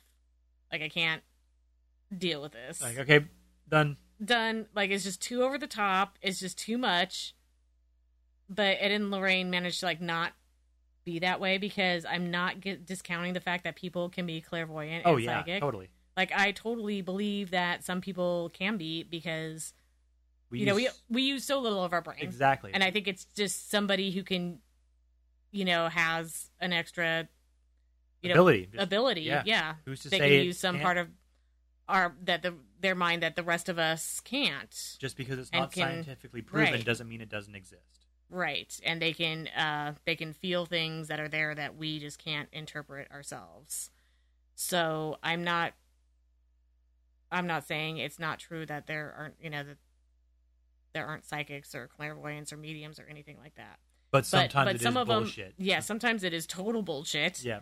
and the bullshit ones like just really annoy me Yeah. oh, like, yeah, really bad. Definitely. but and i tend to be more of a skeptic than an acceptor but ed and lorraine is just one where i'm just like oh yeah totally They would also train other people in demonology. mm-hmm the only aspect i don't like so much is again the church thing Yeah, me too. because i don't like to attribute anything that is a miracle or bad or evil that's all you know as what is written in the bible and not even necessarily in the bible but like that is basic catholic dogma Exactly. i don't you know I, I'm I'm right there with you. On that. yeah Well, what I was able to confirm from several sources is that the Warrens and a few of their friends and a media crew they went to the house on two separate occasions. right yeah The first was in February, and they just went on this initial visit to check shit out, pretty much just to make sure they weren't being bullshitted. Mm-hmm The actual investigation occurred in March. march 6th i believe Now, there are discrepancies as to what events happen on what visit and even who is present at what visit. I've got sort of what I've been able to piece together what happened, but there may be some things that actually happened at different occasions. It's right it's not 100% whether shaggy and scooby were at both Exactly. They enter the house on February 24th, 1976, to begin with. That was a Tuesday. Lorraine describes feeling a sense of sadness and depression throughout the house. She experienced nonstop audio and visual clairvoyant phenomena. Now, clairvoyance is the ability to gain information through extrasensory means, and it is roughly broken up into three categories seeing the future, seeing the past, and seeing in the now but far away. Remote viewing. In the basement, Ed felt a strong inhuman presence that drove him to the floor. He commanded the entity to reveal itself in the name of Jesus Christ, and he saw that it was no ghost, and he immediately felt something trying to lift him off the ground. So it being no ghost means it was not a person. and maybe he just does that because they get sick of uh, always you know people always like throwing around jesus' name I it's know, like god right? damn it you know what i really don't care about that like, seriously, I'm so, so sick of this. totally it's like i am some completely different entity and it's got nothing to do with uh, the classic devil or jesus i really wish you would stop throwing this guy's name around he fucking means nothing to me nothing On the second floor, Lorraine and Channel 5 anchorman Marvin Scott are looking around. In the sewing room, Scott mentions to Lorraine that he hopes this is as close to hell as he ever gets. They take a look into Melissa's room, and immediately Lorraine knows that the furniture in the room was the same furniture that had belonged to the murdered kids. The Lutzes had been letting their children sleep in the same fucking beds those kids had been shot in. Now, it wasn't the mattresses, but it was like the bed frames still. that's just i wouldn't do that i would be like you know i think we need to get rid of this Now It's George like- denies this, but the parents' bedroom was the same deal.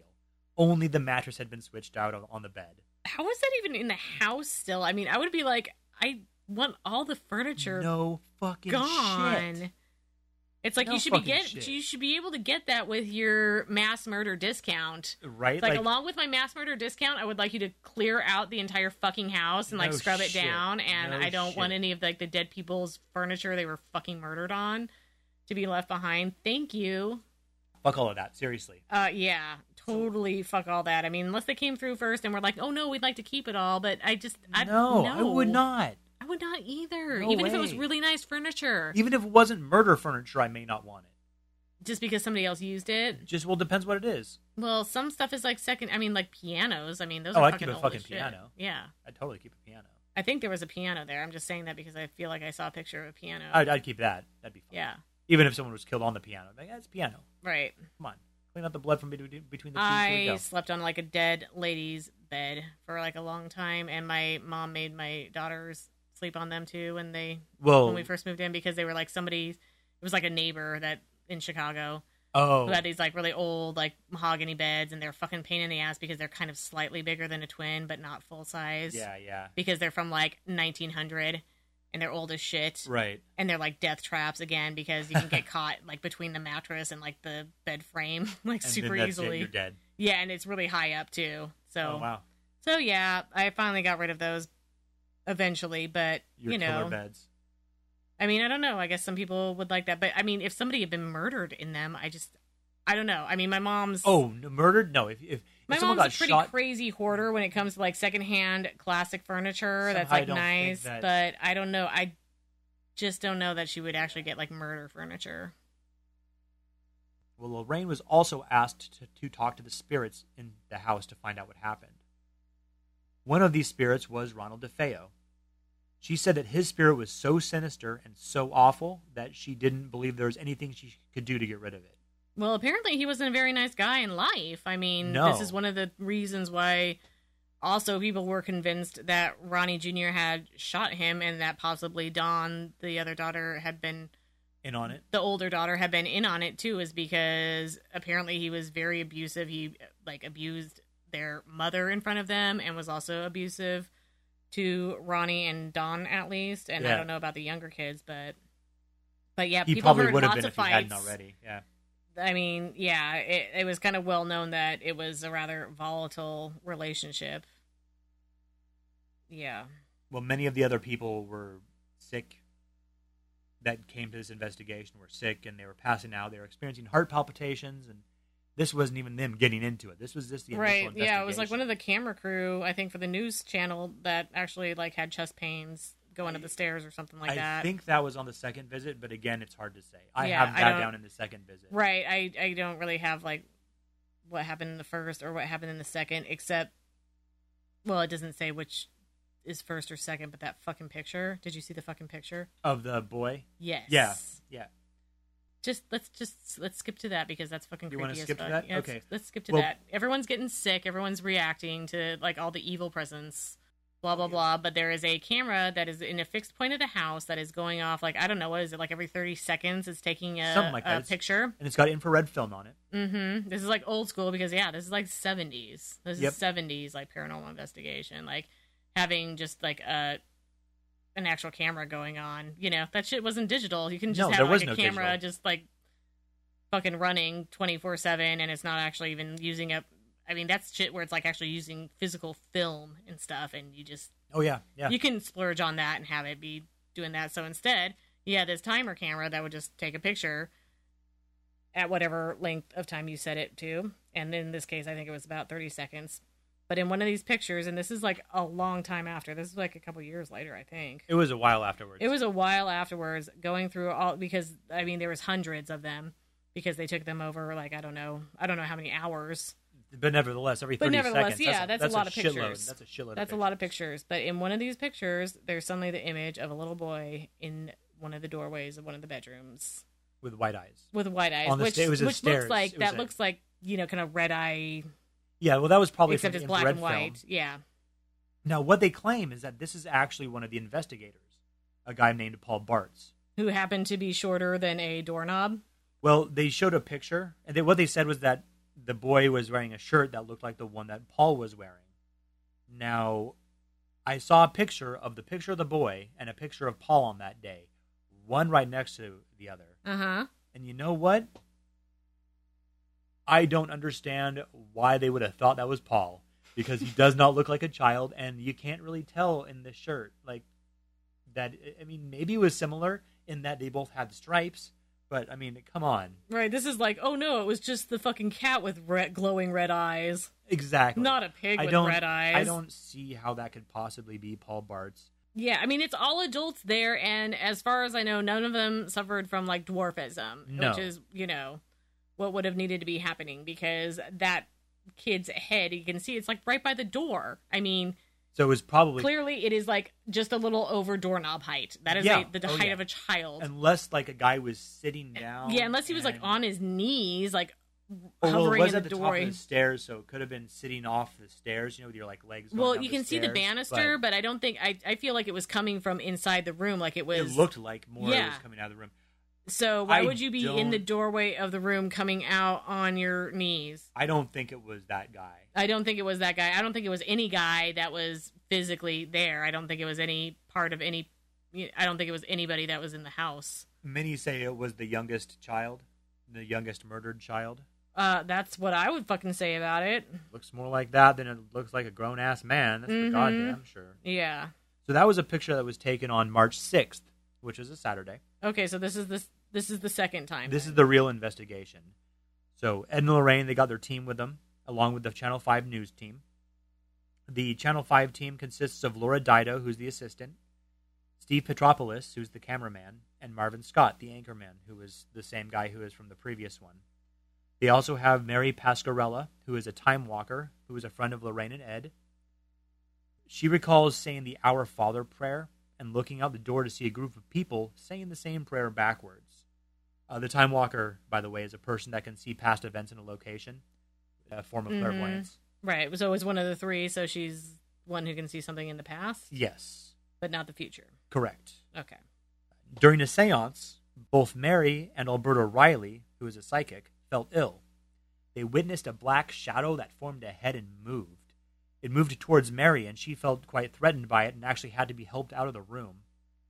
Alberta said that her heart was racing from seeing the form, and then, yes, the cameraman also experienced heart palpitations and shortness of breath on the stairs. Now the reporter, though, I commended her honestly because I think she The assistant, no, well, just who are the was it Laura? Is that her name? Laura Dido? yeah, she was she was the assistant. right, but she reported. I think it's actually Didio.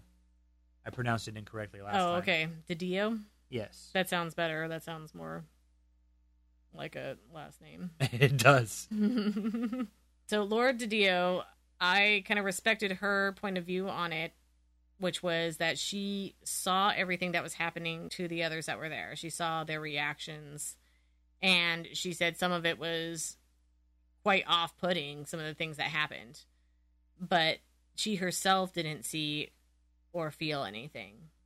But she said it in a way where it wasn't like, yeah, everyone was like totally faking. I mean, she she said like, no, I generally saw these reactions, and it it was very odd how much they reacted and and it seemed very genuine the way they that they reacted to these things She But that- herself just didn't. but she herself anything. didn't experience anything she only saw what they were experiencing and I'm sure she was like, "Thank fuck for that too." right totally and i mean people that you know are genuine psychics and mediums are obviously going to Going to be way more sensitive to that. Right exactly And then also, if you're, I would imagine if you know about this stuff, like George did. I mean, he was just, you know, he, he was a demonologist. Maybe Mhm. you know how to see this stuff, or maybe you be- you make yourself a target because you have this knowledge. It could be. Also, I think sometimes though there might be. I mean, not. I'm not trying to diss George and Lorraine Ed, at all. Oh, I'm sorry. I think I said George too. You did say George, and that's Yeah. what fucked me It was up. Ed. yeah, Ed was a self-taught demonologist. Ed not is a self-taught demonologist. I'm not trying to like diss Ed and Lorraine at all, but I think sometimes there might be kind of like a group thing going on where it's like other people are experiencing it, and then you yourself can find ways of seeing things that maybe aren't 100% the way they are. Okay, so like Like a low-key Dial of past sort of thing. Like yeah a little bit. Like example i'm watching stuff on the amityville thing on my phone on youtube while i am sitting in a hot fucking bath the other day because every day is like long and stressful and i'm just like okay here Bath gonna- time. bath time but let me get some research done. You know almost like a what do you call that when you like when you sleep and you're watching something? No like how you absorb information. Oh. osmosis? Yeah, yeah because i mean i'm not really like looking i'm just kind of like laying in my bath yeah, like, yeah. Just kind of letting it steaming- wash over. Yeah, and I'm just listening. But they're starting to talk about all this fucked up shit that they're seeing in the house, and it's pretty creepy. And I'm in my bathroom with the Grudge strobe light going right. because that's just how it is, twenty four seven. Tiny ass little room. Mm-hmm. And as I look up at the lights, at the fucking Grudge strobe light, because yeah, that's just how my bathroom light is now. Once I looked at it, it started getting faster and faster and faster. The strobe effect. Right, right. And then also, I look up and Green I'm news coming out of the wall. no, no green news coming out of the wall. But let me tell you that the thing that's on your tub that you flip up and down for the drain, Oh yeah. yeah, that little piece of the tub. So it's a little bit brass and ornate, and it just started looking evil as fuck. And there's two screws that screwed into the tub, and they're like X's. And it looks like evil eyes, and like the little up and down pluggy thing is like the nose, and it's, It's, like really taking just a on Phillips head screw, but they're just right A it's just taking on this malevolent look much like the actual house had originally Right, with its weird right. fucking like eye the, the, windows. the eyeball windows. Yeah, yeah, yeah. the house looks evil as fuck They changed the windows. they did change the windows which i think was like a good idea Uh, but Probably. Yeah and i mean i remember that from the original movie like that's one of the things i remember besides the flies is like when they made the, the eyes like slits Yeah. and they made him look even creepier than they already did that that was on the money right there They didn't focus much on the house during in the 2005 movie. Yeah, and that's fucking was- stupid. I think because I think it's uh, all about the fucking house. Well, in that movie, it was more all about Ryan Reynolds without a shirt on. yeah, I guess so. That's probably what sells more movie tickets or whatever. All I'm saying is that I'm creeped out. I'm already in like the strobe light grudge bathroom and like suddenly because I'm feeling creeped out and I'm tired, everything just starts like getting even creepier. Like the strobe light starts going even quicker and then the faucet The drain switch is The drain glaring at you and yeah, it- evilly. and, it's glaring at me evilly and suddenly has this evil malevolent face that's just staring at me. and you're naked right now. I'm naked. I mean, like my feet are up on either side of that fucking thing's face. And it's just staring right at me. Yowza, Joanna. Mm-hmm. And it's looking very evil. So so yeah, I mean I think Ed and Lorraine are pretty legit, but I'm just saying as far as like like this person's feeling this and this person's feeling that, like I think sometimes stress and adrenaline can amplify things. Yeah, that's I would I would agree with you there. Yeah. That's all I'm saying. See, the, the Warrens also felt the cold spots that George was talking about on the stairs. And Lorraine concluded that whatever was in the house didn't need to stay there if it didn't want to. And it was never something that walked the earth as a human. In short, she believes the house is the crash pad for a demon. And their solution was a cleansing done by an Anglican exorcist or a Roman Catholic priest. A cleansing, not an exorcism, because I guess exorcisms only apply to people that are possessed. Right.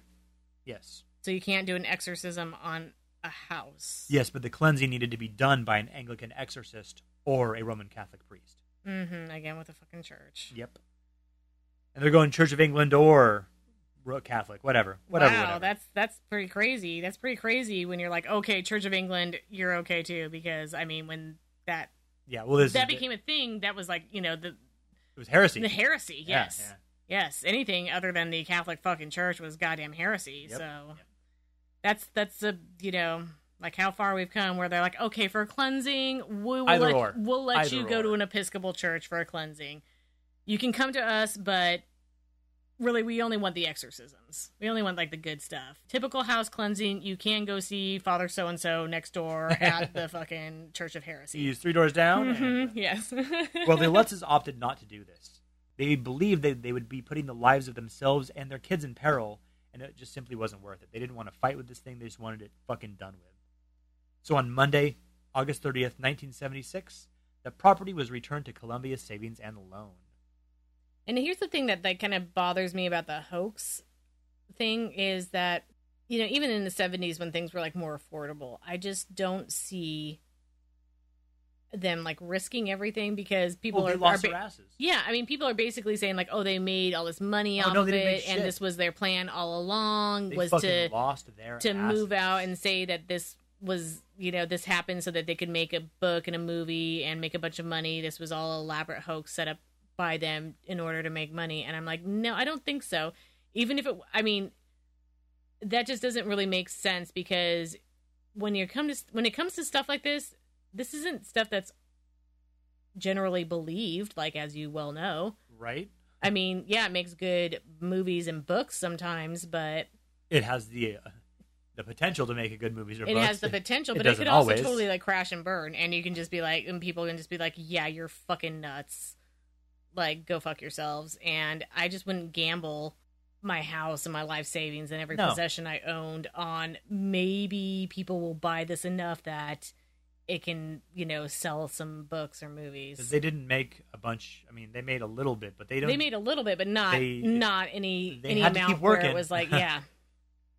they had to keep working, and I think they were kind of not in good financial health, so to speak, the mm-hmm. rest of their lives. No, they weren't. Now, in 2013, Lorraine was interviewed by Yahoo and was quoted as saying, Amityville was horrible.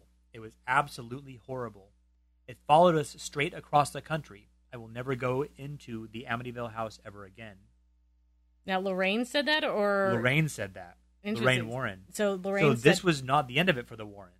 okay. I was. I think I got confused on that. I think because I think some articles maybe have conflicting information because I believe I've read stuff where it followed the Lutz family.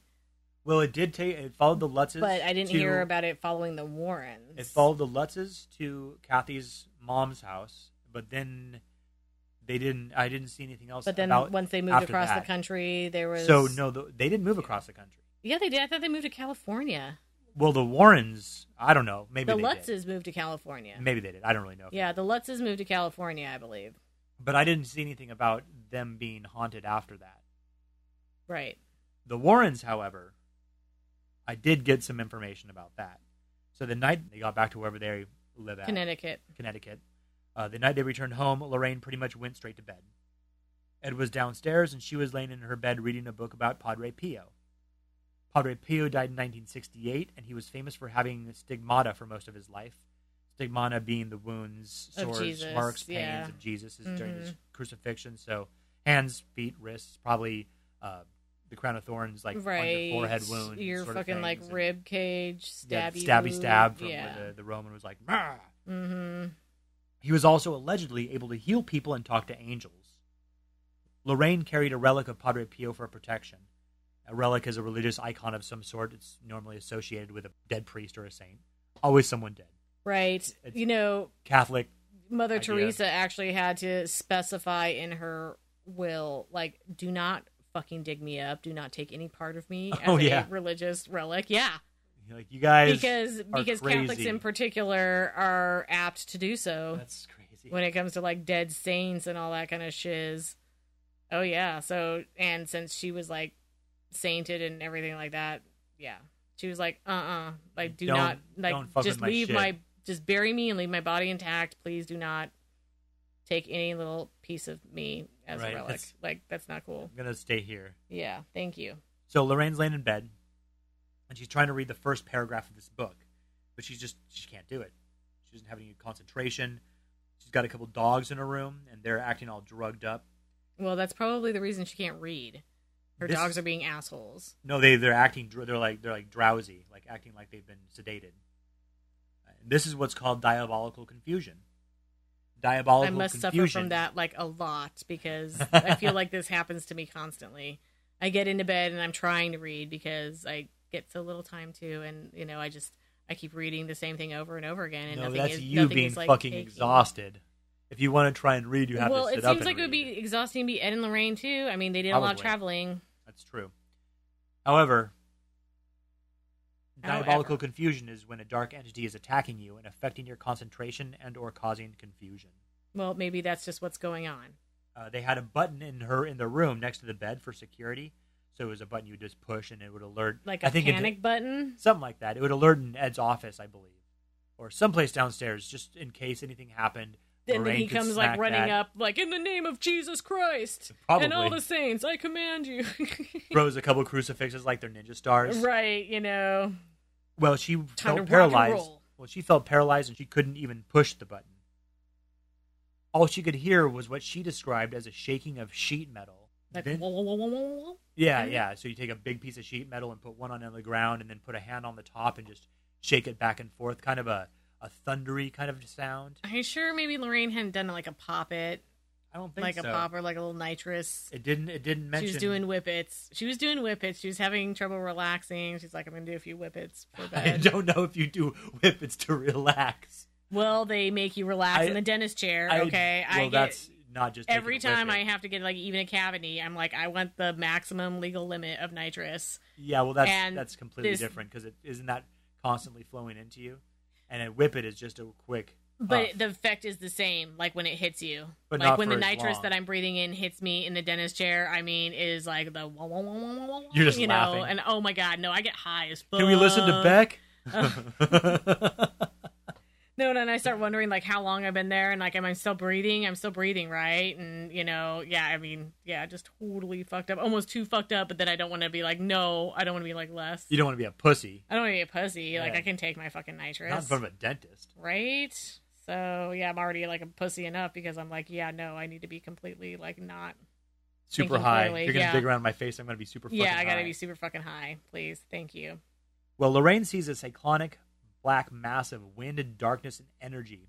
A The- cyclonic wind tunnel thing, like Yeah, a like a cyclone. like a cyclone, like a little mini one. Yeah, and it begins downstairs at the house and becomes rushing towards the room. Lorraine calls on her faith and manages to ward it off. Hmm. Sounds more like the she encountered a Tasmanian devil. a little bit, yeah. uh, now, shortly thereafter, within seconds, Ed comes rushing into the bedroom, with asking Lo- crucifixes in each hand. No, no. He asked Lorraine if she knew what was going on Mm. because he had been in his office and seen this, the same thing had happened to him. Uh, but he had holy water that he keeps on his office, so he just splashed some of that and, like, poof, bad guy goes away. Uh, they insinuated further events, but I couldn't find any specific stories. So it's, I believe there was more things that happened, but it just couldn't. I couldn't find it. And maybe and you nothing know, else I mean, I feel like Ed and Lorraine stepped in a lot of shit with all their investigations Yeah. of like Yeah. hauntings and stuff. So I mean, that could have really been anything. It might have been co- it might have been the house. coincidence on the timing. they had been gone for a while, so maybe this thing had been waiting. Mm-hmm. Uh, there's a guy called Dr. Stephen Kaplan. He was the president of the Parapsychology Society of Long Island. Oh, this is the guy who's the vampirologist, isn't he? Yeah, yeah. Okay. So before the Warrens showed up, George called this guy to help him out with the whole house situation. Yeah, he was like the first guy that George called allegedly, and but then George found out what his specialty was, and he was kind of like, mm, I don't know. This doesn't seem to be a vampire problem. So dude shows up with six witches and a Channel 7 news team. Oh my god. And George is just not having it. He kicks him off the property. He says, whatever. Yeah, and his wife uh, was basically trying to discredit them and also say it was a hoax. Like, oh, like my husband told them that you know if they were faking, we were going to call them out. Oh, and yeah, then, totally. You know, he lied to us saying he didn't want the publicity, yet he did this and that. And I'm like, yeah, you were sounding like so bitter about this. And saying that he tried to charge him a fee to get in. Right. I'm like, And this that- just sounds like you guys being butthurt over the fact that you guys were kind of whack jobs and he called you guys up but then realized that you guys were fucking whack jobs and then he showed up anyway and he was like please get, leave and get the fuck out of here and you wanted dibs on this but you didn't get it and now you're bitter about it No, the weird thing about this whole that's just deal- my that was my impression i got Oh, yeah, from no. And especially the because, wife of stephen kaplan And especially because their complaints didn't really start until after the book by Jay Anson was written. mm-hmm So the book was written in 77. And like their whole deal about this being a hoax is that the book wasn't 100% accurate as to what was reported to have really happened. Neither the Warrens nor the Lutzes disputed that the book was not 100% Right. accurate. They believed it was not done maliciously, but it was a book. Jay Anson made errors because he's not a fucking demonologist, and it's a book. It's and he's based taking on a true story. It's based on a true Based. story, not like this is the actual true story word for word as it happened allegedly. Exactly. Even something like that you should be wary of. I mean, the whole Fargo thing. I mean, none of those things actually happened. Right. None of those Based- stories are true. No, no names have been story. have Right. been changed. That's just the thing that the Coen brothers like to say before every Yeah. new season and before the original movie Yeah, yeah. it actually doesn't really have anything Uh, to do with fucking anything. I mean, although I'm sure similar stuff has happened, it's just yeah, it's even less of a true story than this. But yeah, I think he took some liberties with his writing, obviously for dramatic effect, and Right. he's I think even quoted to be like, "Hey, I'm a fucking author. I'm not a Right. fu- you know, like that's what I do. I write He's- fucking he's stories. Not I write a fucking books. historian. He's Yeah. not. Uh, I'm not a biographer. A, new- a biographer, a newspaper reporter. He's a fucking. I am a author. I am a storyteller. Like that is my thing. Well, Dr. Kaplan wrote a book, and he wrote this book that was meant to ex- expose the Amityville hoax. But he died of a heart attack a week before it was published. Before his death, the Warrens found out that Kaplan had been lying about the whole hoax thing, Mm-hmm. and he actually went on air on a New York City radio station and apologized. Uh, some claim that Dr. Kaplan holds no doctorate from a university. However, I've seen it said that he does have a PhD in sociology at Pacific College, and that's actually credited on Wikipedia. Okay. Well, and I mean, if you have a PhD, you can be your doctor. You can be called a doctor. Yeah. You can be called doctor. I have dealt with so many people that are just assholes that yeah. had PhDs. Like when I worked in insurance customer service, and you know they would like the psychology. I mean, these were like social workers or something. I mean, not not that they don't deserve the title or anything. I'm just saying, like they would be like assholes about it if you didn't use the title because you would forget or something, and then you would just be like, "Oh, okay, so Mister or Mrs. or something like that." It's And- doctor. yeah, it's doctor. I didn't go to It's med school for six weeks to be called Mister. Right. Yeah. Or Like I have my. PhD. Like my grandfather had his PhD in like fucking music or something, but he was referred to as Dr. Ralph Gunther. I'd go by Doc if I had my PhD. but yeah, I mean, you can still have the title as doctor and not necessarily have like a whole lot of um, expertise in a particular. right. You can just be a doctor in one thing and just call yourself a doctor, and people will automatically believe that, oh, you must be a doctor in this particular field while you're not. Mhm. Yeah, when you're like totally not. Yeah. Now, an interesting thing is that Jay Anson, the author of the Amityville Horror, suffered a heart attack writing the last chapter of the Amityville Horror. Yeah, because he died fucking. I mean, he died in like 1980. Yeah, he recovered after that one, but then he suffered a second fatal heart attack while writing a book about the Antichrist called 666. Mm, So that didn't work out for him so well. that did not, I guess. There are other stories of this area that date back more than just a few decades. 1644, Dutch settlers on Long Island were not getting along very well with the natives. Chief Tackapausha had accused them of not sufficiently compensating his tribe, the Massapequins for land purchase. This led to war. The Dutch hired a man named John Underhill from Salem, Massachusetts to help him out. At an area called Fort Neck, which is about one and a half miles, 2.4 kilometers, from the Ocean Avenue house, Underhill and his forces killed around 120 natives. Legend has it they heaped the bodies on the hill to keep the wind off of them while they sat on the other side eating breakfast.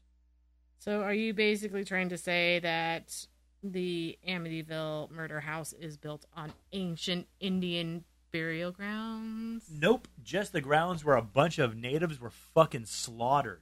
Okay, well, that's kind of like burial grounds. It's a killing ground. Fine, whatever. killing ground. Now, the exact location of this is in an area that at one time was part of Amityville, but is now called East Massapequa. It's on the corner of Merrick Road and Cedar Shore Road. In 1935, skeletal remains of 24 people were found at this location. Chief Tackapausha was killed in this battle, and it is said that his spirit possesses people and causes them to kill.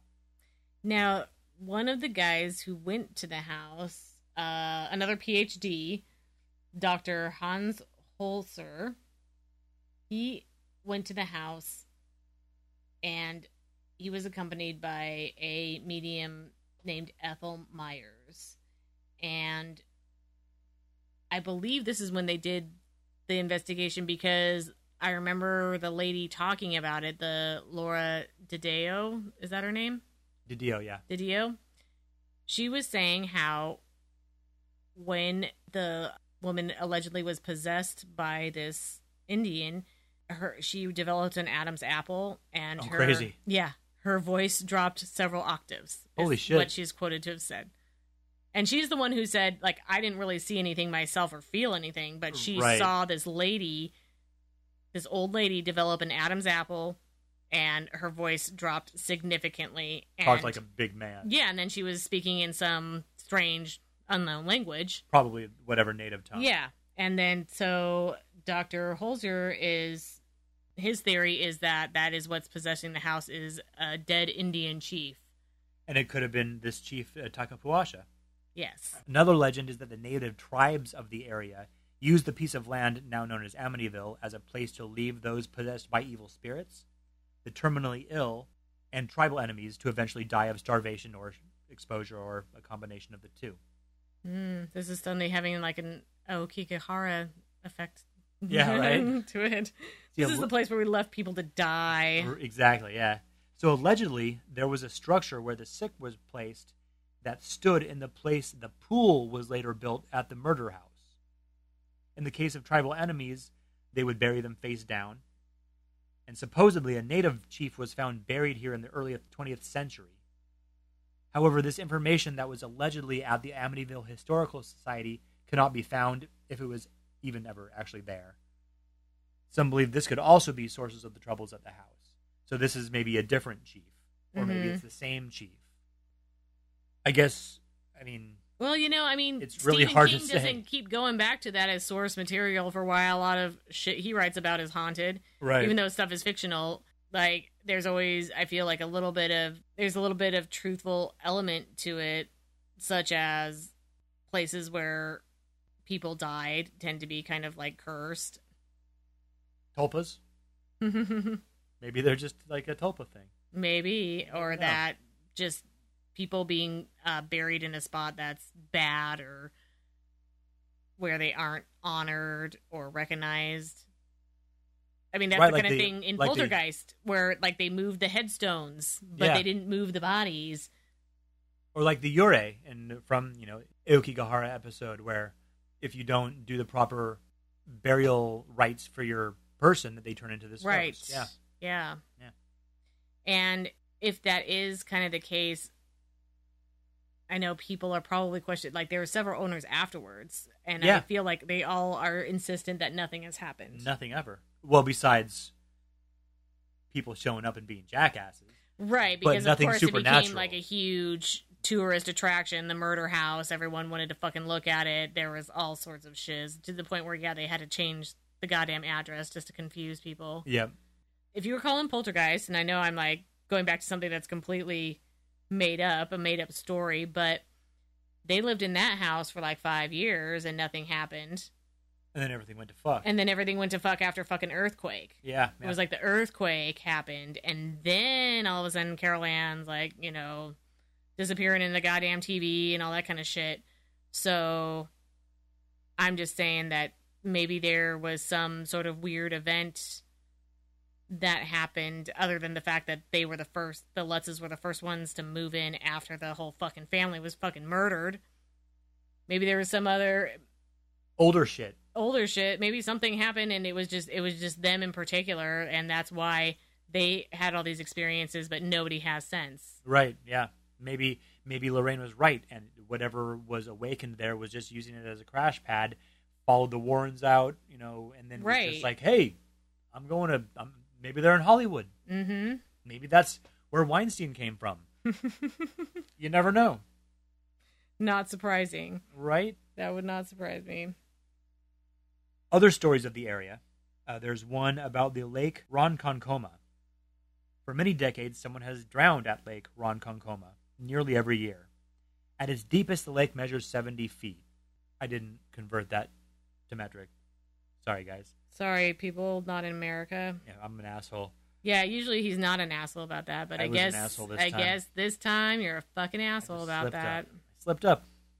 Uh, the story goes Princess Ronkonkoma of the Setauket tribe was walking on the frozen lake one winter when she met an Englishman named Hugh and fell in love. And he's like oh do you walk here often Sup, girl? Uh, her father, the chief, was not cool with this and forbade her from seeing him.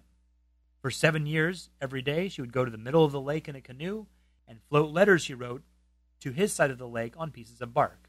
I'm not sure how she floated them in the winter, but whatever. Well, maybe she just slid them across the ice. I don't think I don't know how she would be using her fucking canoe in the winter either. Right. Especially because she was able to walk. Maybe it just wasn't as cold in the pre- uh, following winters. Maybe she just did it every year in the summer. Maybe. But it said for seven years straight. Uh, the only reason the letters stopped was because she rode out to the middle of the lake one day and stabbed herself to death. Ouch. Another version of the story is that she drowns herself in the lake because sh her lover had died. The legend goes that she drowns a boy or two every year, either to avenge her lover's death or to try and find herself a mate in death. A soulmate, if you will. Or just because people tend to fucking drown in large bodies of water. Most of the recording and drownings have been young men.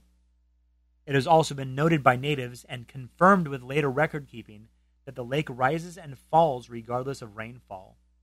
Records show that in a seven year period in the early 20th century showed the average rainfall was much lower than usual, but the lake still rose seven feet. Hmm. Uh, the lake is around 20 miles, 32 kilometers, from the Ocean Avenue house, though using the roads it's a little bit farther. It's like 25 miles if you follow the roads around. Yeah, but I mean, I, I feel like typically uh, young men are probably the ones out like swimming. Oh, yeah. in the lake to the fucking Totally. drown. It's not like like fucking old people are going to be out in the middle of the lake swimming. and especially in And it's back not in the like, day. yeah, know, and it's not going to be like little kids and yeah. probably not a lot of colonial Dutch women going for a swim. Right, that's just not going to fucking happen. Another thing that happened is in 1984, a young man named Ricky Casso visited the murder house on April 30th. This is known as Walpurgis Night, which is the eve of May Day or Beltane. It is the night of a big witches meeting. Have you heard about this? I hadn't heard about this. I have not heard about this. No, I was not in the know. Yeah, so non witches light bonfires to try to keep witches away or hinder their ability to get to this meeting. So this jackass Casso puts together a makeshift altar in front of the house and starts shouting about Satan for a bit. A couple months later, he and some buddies took some acid and stabbed one of the other kids a bunch of times, and then carved out his eyes. Oh my god! Uh, the kid had stolen some PCP from Casso earlier, but then had given back what had not been used and paid for the PCP he'd done.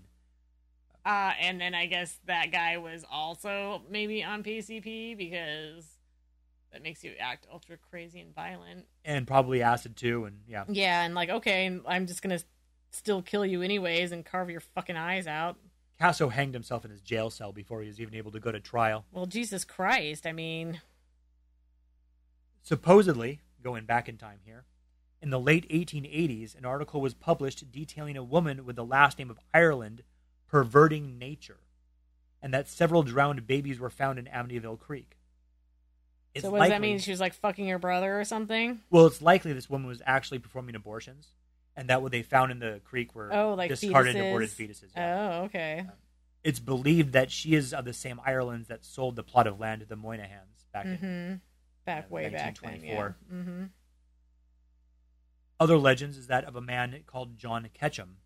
Oh yeah, I heard about John Ketchum. He was said to have fled Salem Village during the witch trials and moved to the area of the murder house. and allegedly died there, but they haven't been able to like prove that he actually did anything and came from Salem. Or there, there was a Well- there was quite a bit that they couldn't actually. They say he continued his little witchy devil worshipping shit there, and it's also said that he was he wanted to be buried there.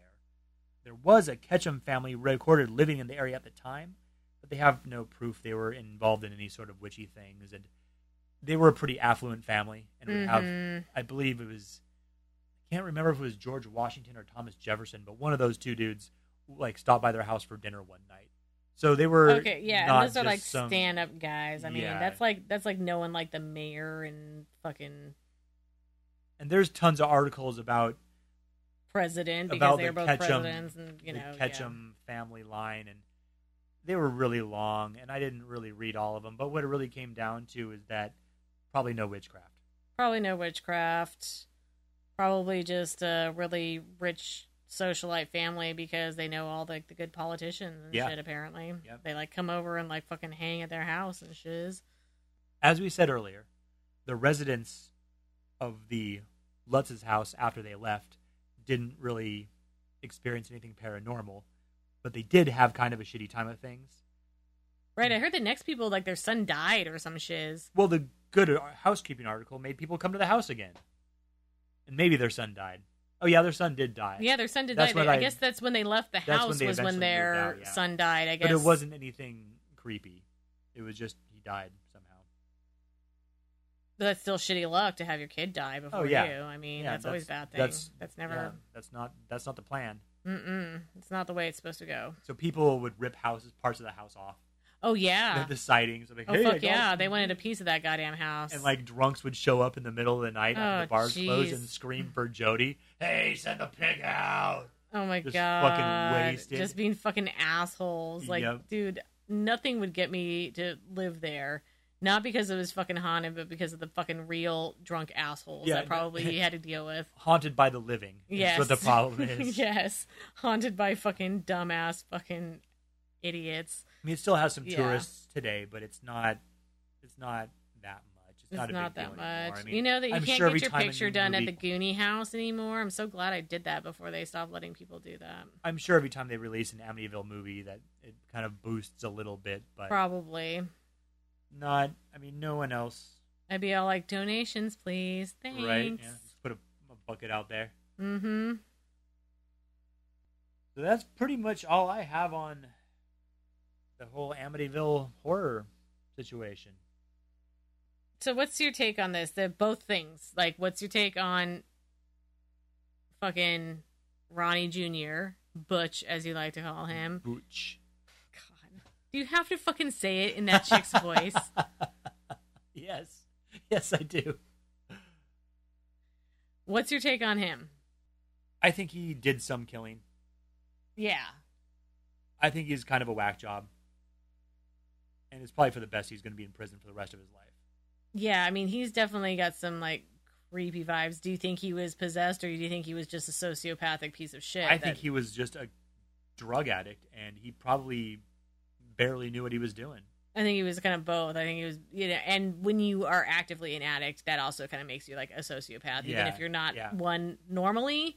When you're fucking addict, you Especially fucking are on one. like fucking heroin. yeah, Yeah. that turns most people into total fucking sociopaths. Yeah. What do you think about him?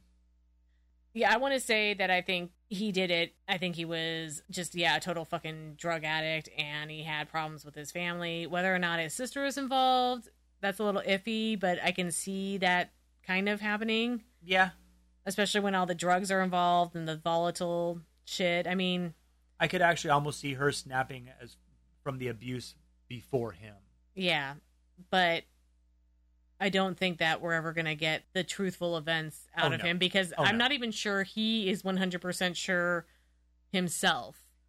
Like maybe of some Oh, things, but I mean- mean, there's been so many lies, and I mean, you know, people. Well, and he was some- on a lot of drugs. he was on a lot of drugs, I mean, you I've can had a convince yourself- I can remember forgetting a whole lot of things. You know, right? And also, there's things that you convince yourself, especially when you have certain psychological problems. Yeah, yeah.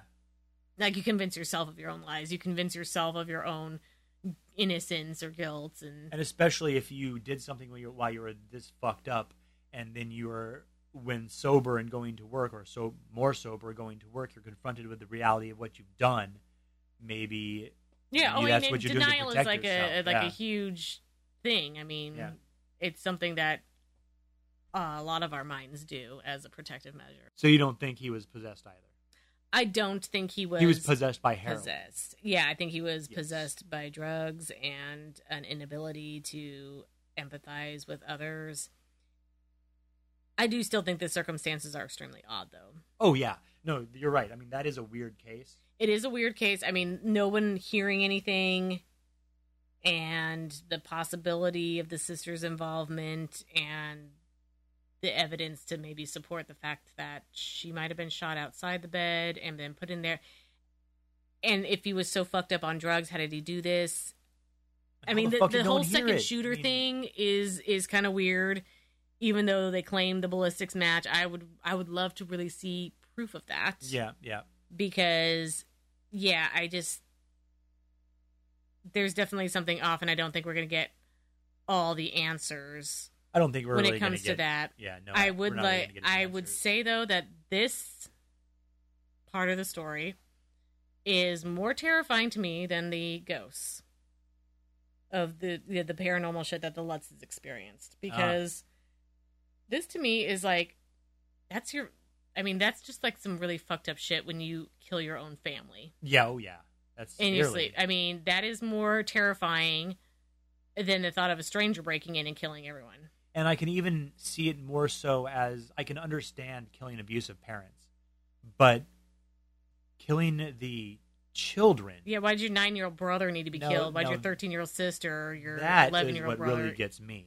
oh yeah, not only killing your parents but killing your siblings. And even that's understandable. I mean, this guy, if Ronald was such a giant jackwang, then I can understand how you would just get sick of it at some point from your whole life being beaten and for you to go in and take him out.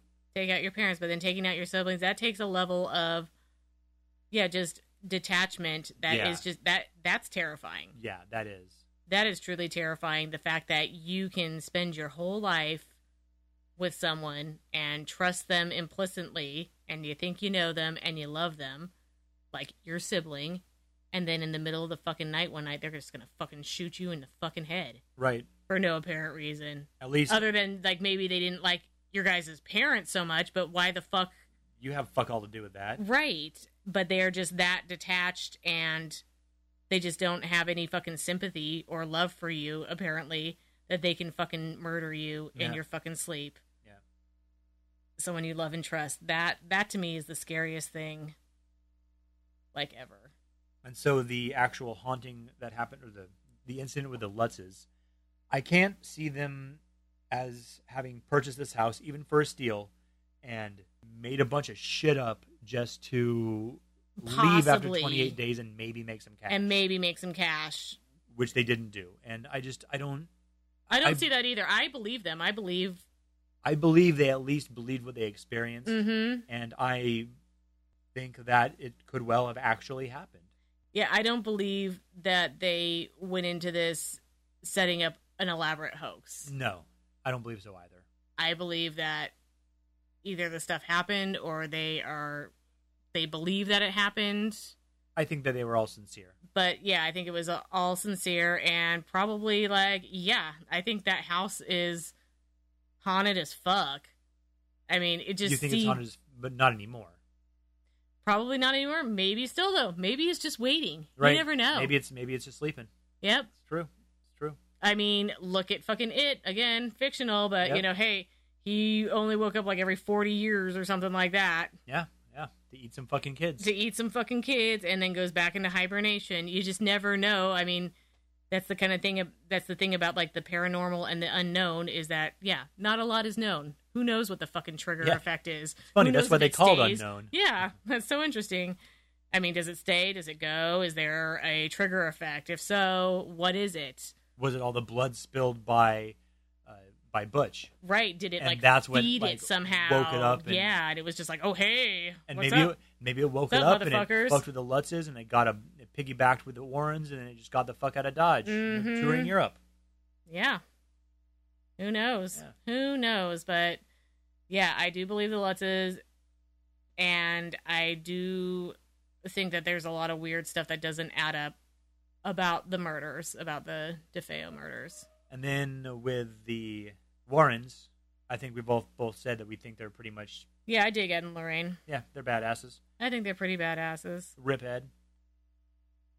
So I have a, a couple of funny things. Speaking of like sibling murder, like these these siblings didn't go quite so far, but I, I felt like this was such a dark topic that it could use a little lightheartedness. I have a few um, BuzzFeed stories about awful things that siblings have done to each other. Oh, all right. Yes, they did not include murder, but some of them pretty fucking bad. Like I mean, I just I can't even believe that this happened. Okay, so this one is called and I got to say I fucking love BuzzFeed sometimes. They have some really funny shit. That's I've I've heard some. I mean, BuzzFeed and esoteric oddities, totally things that are making me laugh these days. So Putting this smile one on Joanna's face. This one is called The Pea Mist. He mist. Oh God. Once, when my brother was super sick with a chest cold, he had a vaporizer running in his room. My parents went out for the evening, so naturally I peed in the vaporizer while he was asleep. Jesus fucking Christ. When they came home and opened his door, they were greeted by a fog cloud made of my urine. Oh my God. Don't worry, he was fine. Oh, that is so fucking foul. I would beat the Oh. shit out of that guy. Oh my gosh, can you even? Because you know it's got to be an older brother. I mean, Right, right. And this one is just like under the category of fucking mean as fuck. My brother shaved off my left eyebrow the day before my seventh grade Valentine's Day dance. oh my God, what a dick. What a total dick. And I mean seventh grade. And I mean I'm assuming this is a girl who wrote this. Oh man. And it's the Valentine's Day dance. I'm sure she was mortified. Oh my god. Before my senior pictures, one of my friends, we were huffing nitrous in a parking lot, and he threw, he threw a full Coke bottle at me and hit me in the eye and gave me a black eye. Very nice. My little brother used to wet the bed so my older brother would pee on the side of his bed to make him think he wet it when he didn't. Oh God. what an This is called a chocolate surprise. Oh, I gave, good. I gave my 13 year old brother chocolate laxatives and didn't tell him what they really were. Oh. He shit himself in Target. Oh. What a fucking dick. Oh my god. Make your brothers shit themselves in a public oh, place. Man, At me and- 13. Me and my sister were never. I know. I I mean, mean- you think you're mean with your sibling until you read something like this. God. This one is like fucking horrible. This one's called Frostbites. It says, My siblings were cruel. Wait, what is it called? Frostbites. Says my siblings were cruel. I don't even remember what I did to make them mad, but my two sisters and brother, all older, thought it would be a good idea to bind and gag me and then bury me in the snow. Oh, what the fuck? My parents came home from work and they had to take me to the ER. I have scars from the cold, probably because it got like frostbite or some oh shit. my god. They left me out there for at least an hour. How fucked up is that? It's like your youngest sibling. It's like you bind and gag them and then bury them in the fucking What snow. the fuck? Parents come home, they're like, What the fuck? "What did you do to so and so?" Oh my god. Yeah. This is a great one too. When I was a kid, I convinced my older sister that if she put a car key in the wall plug, she'd be able to drive the house. Oh my god. She didn't get electrocuted, but my mom and dad got really suspicious when they saw how high the electric bill was. Yeah, Lucky. I mean, Lucky was probably one of those car keys with like the plastic tops or something. I mean, can you imagine you tell your fucking sibling to do that and then they fucking like get electrocuted? And die. And die, something? yeah. You'd feel like shit. Something like, oh yeah, TV's totally like float in the bathtub. You know, just set it on there; it'll float in the water. God, Yeah, man. Yeah. I just, I just don't even have words. there just are no words for this. This one is called the litter box. When I was nine, I was using the bathroom while my friend waited for me. My four year old sister came up and said that she really needed to use it. My friend decided it would be hilarious to convince her to use the litter box instead.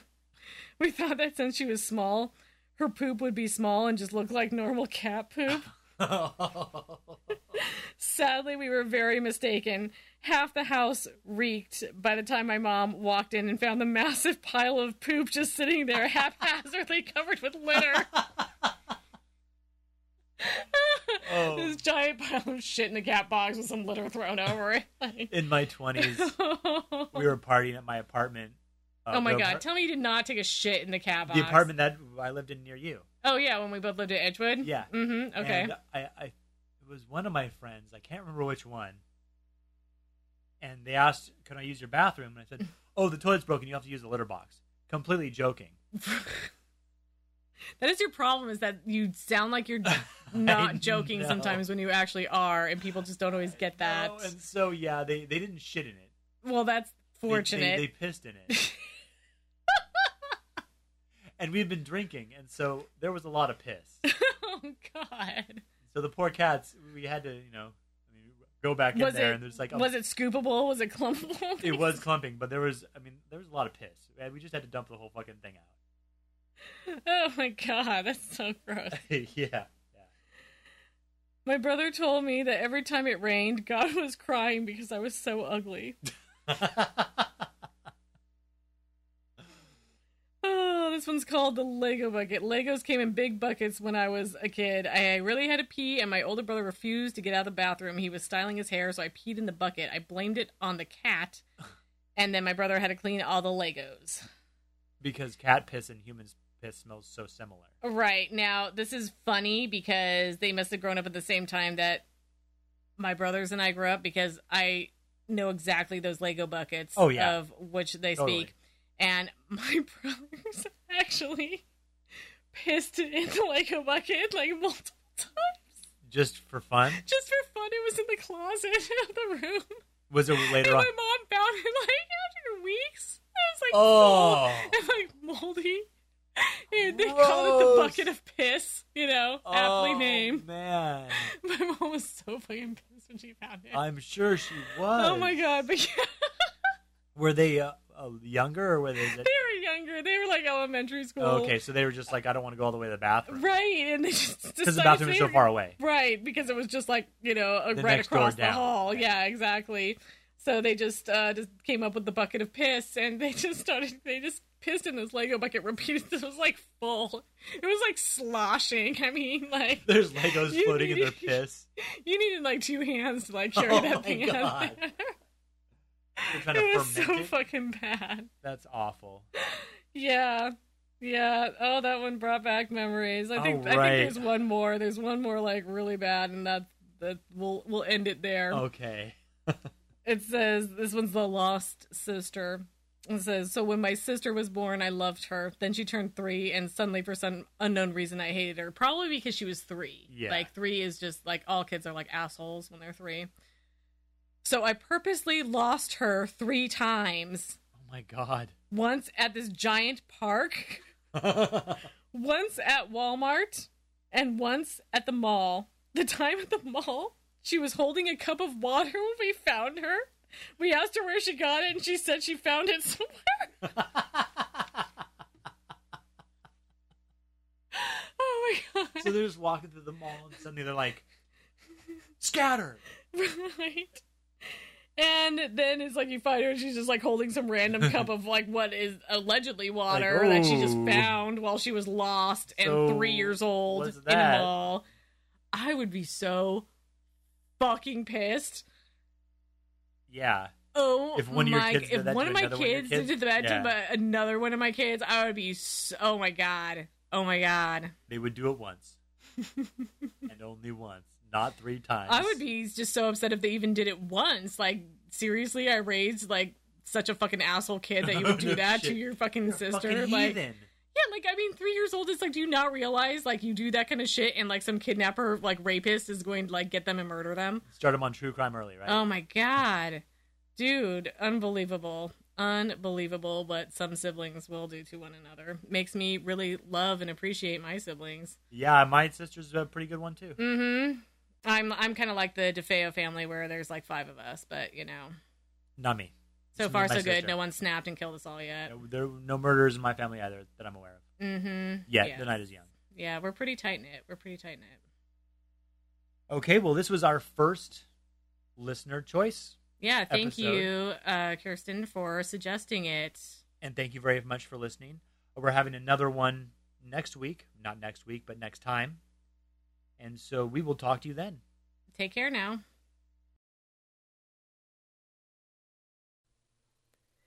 Do you enjoy the Stranger Than podcast? Please let us know. Rate and comment on iTunes. Check out and like our Facebook page, facebook.com slash stranger than podcast, our Twitter at underscore stranger than, or drop us an email, stranger than podcast at gmail.com. That's stranger than podcast, all one word, at gmail.com. Also, feel free to email us any strange, mysterious, or misunderstood stories or topic suggestions that you'd like to share or hear about.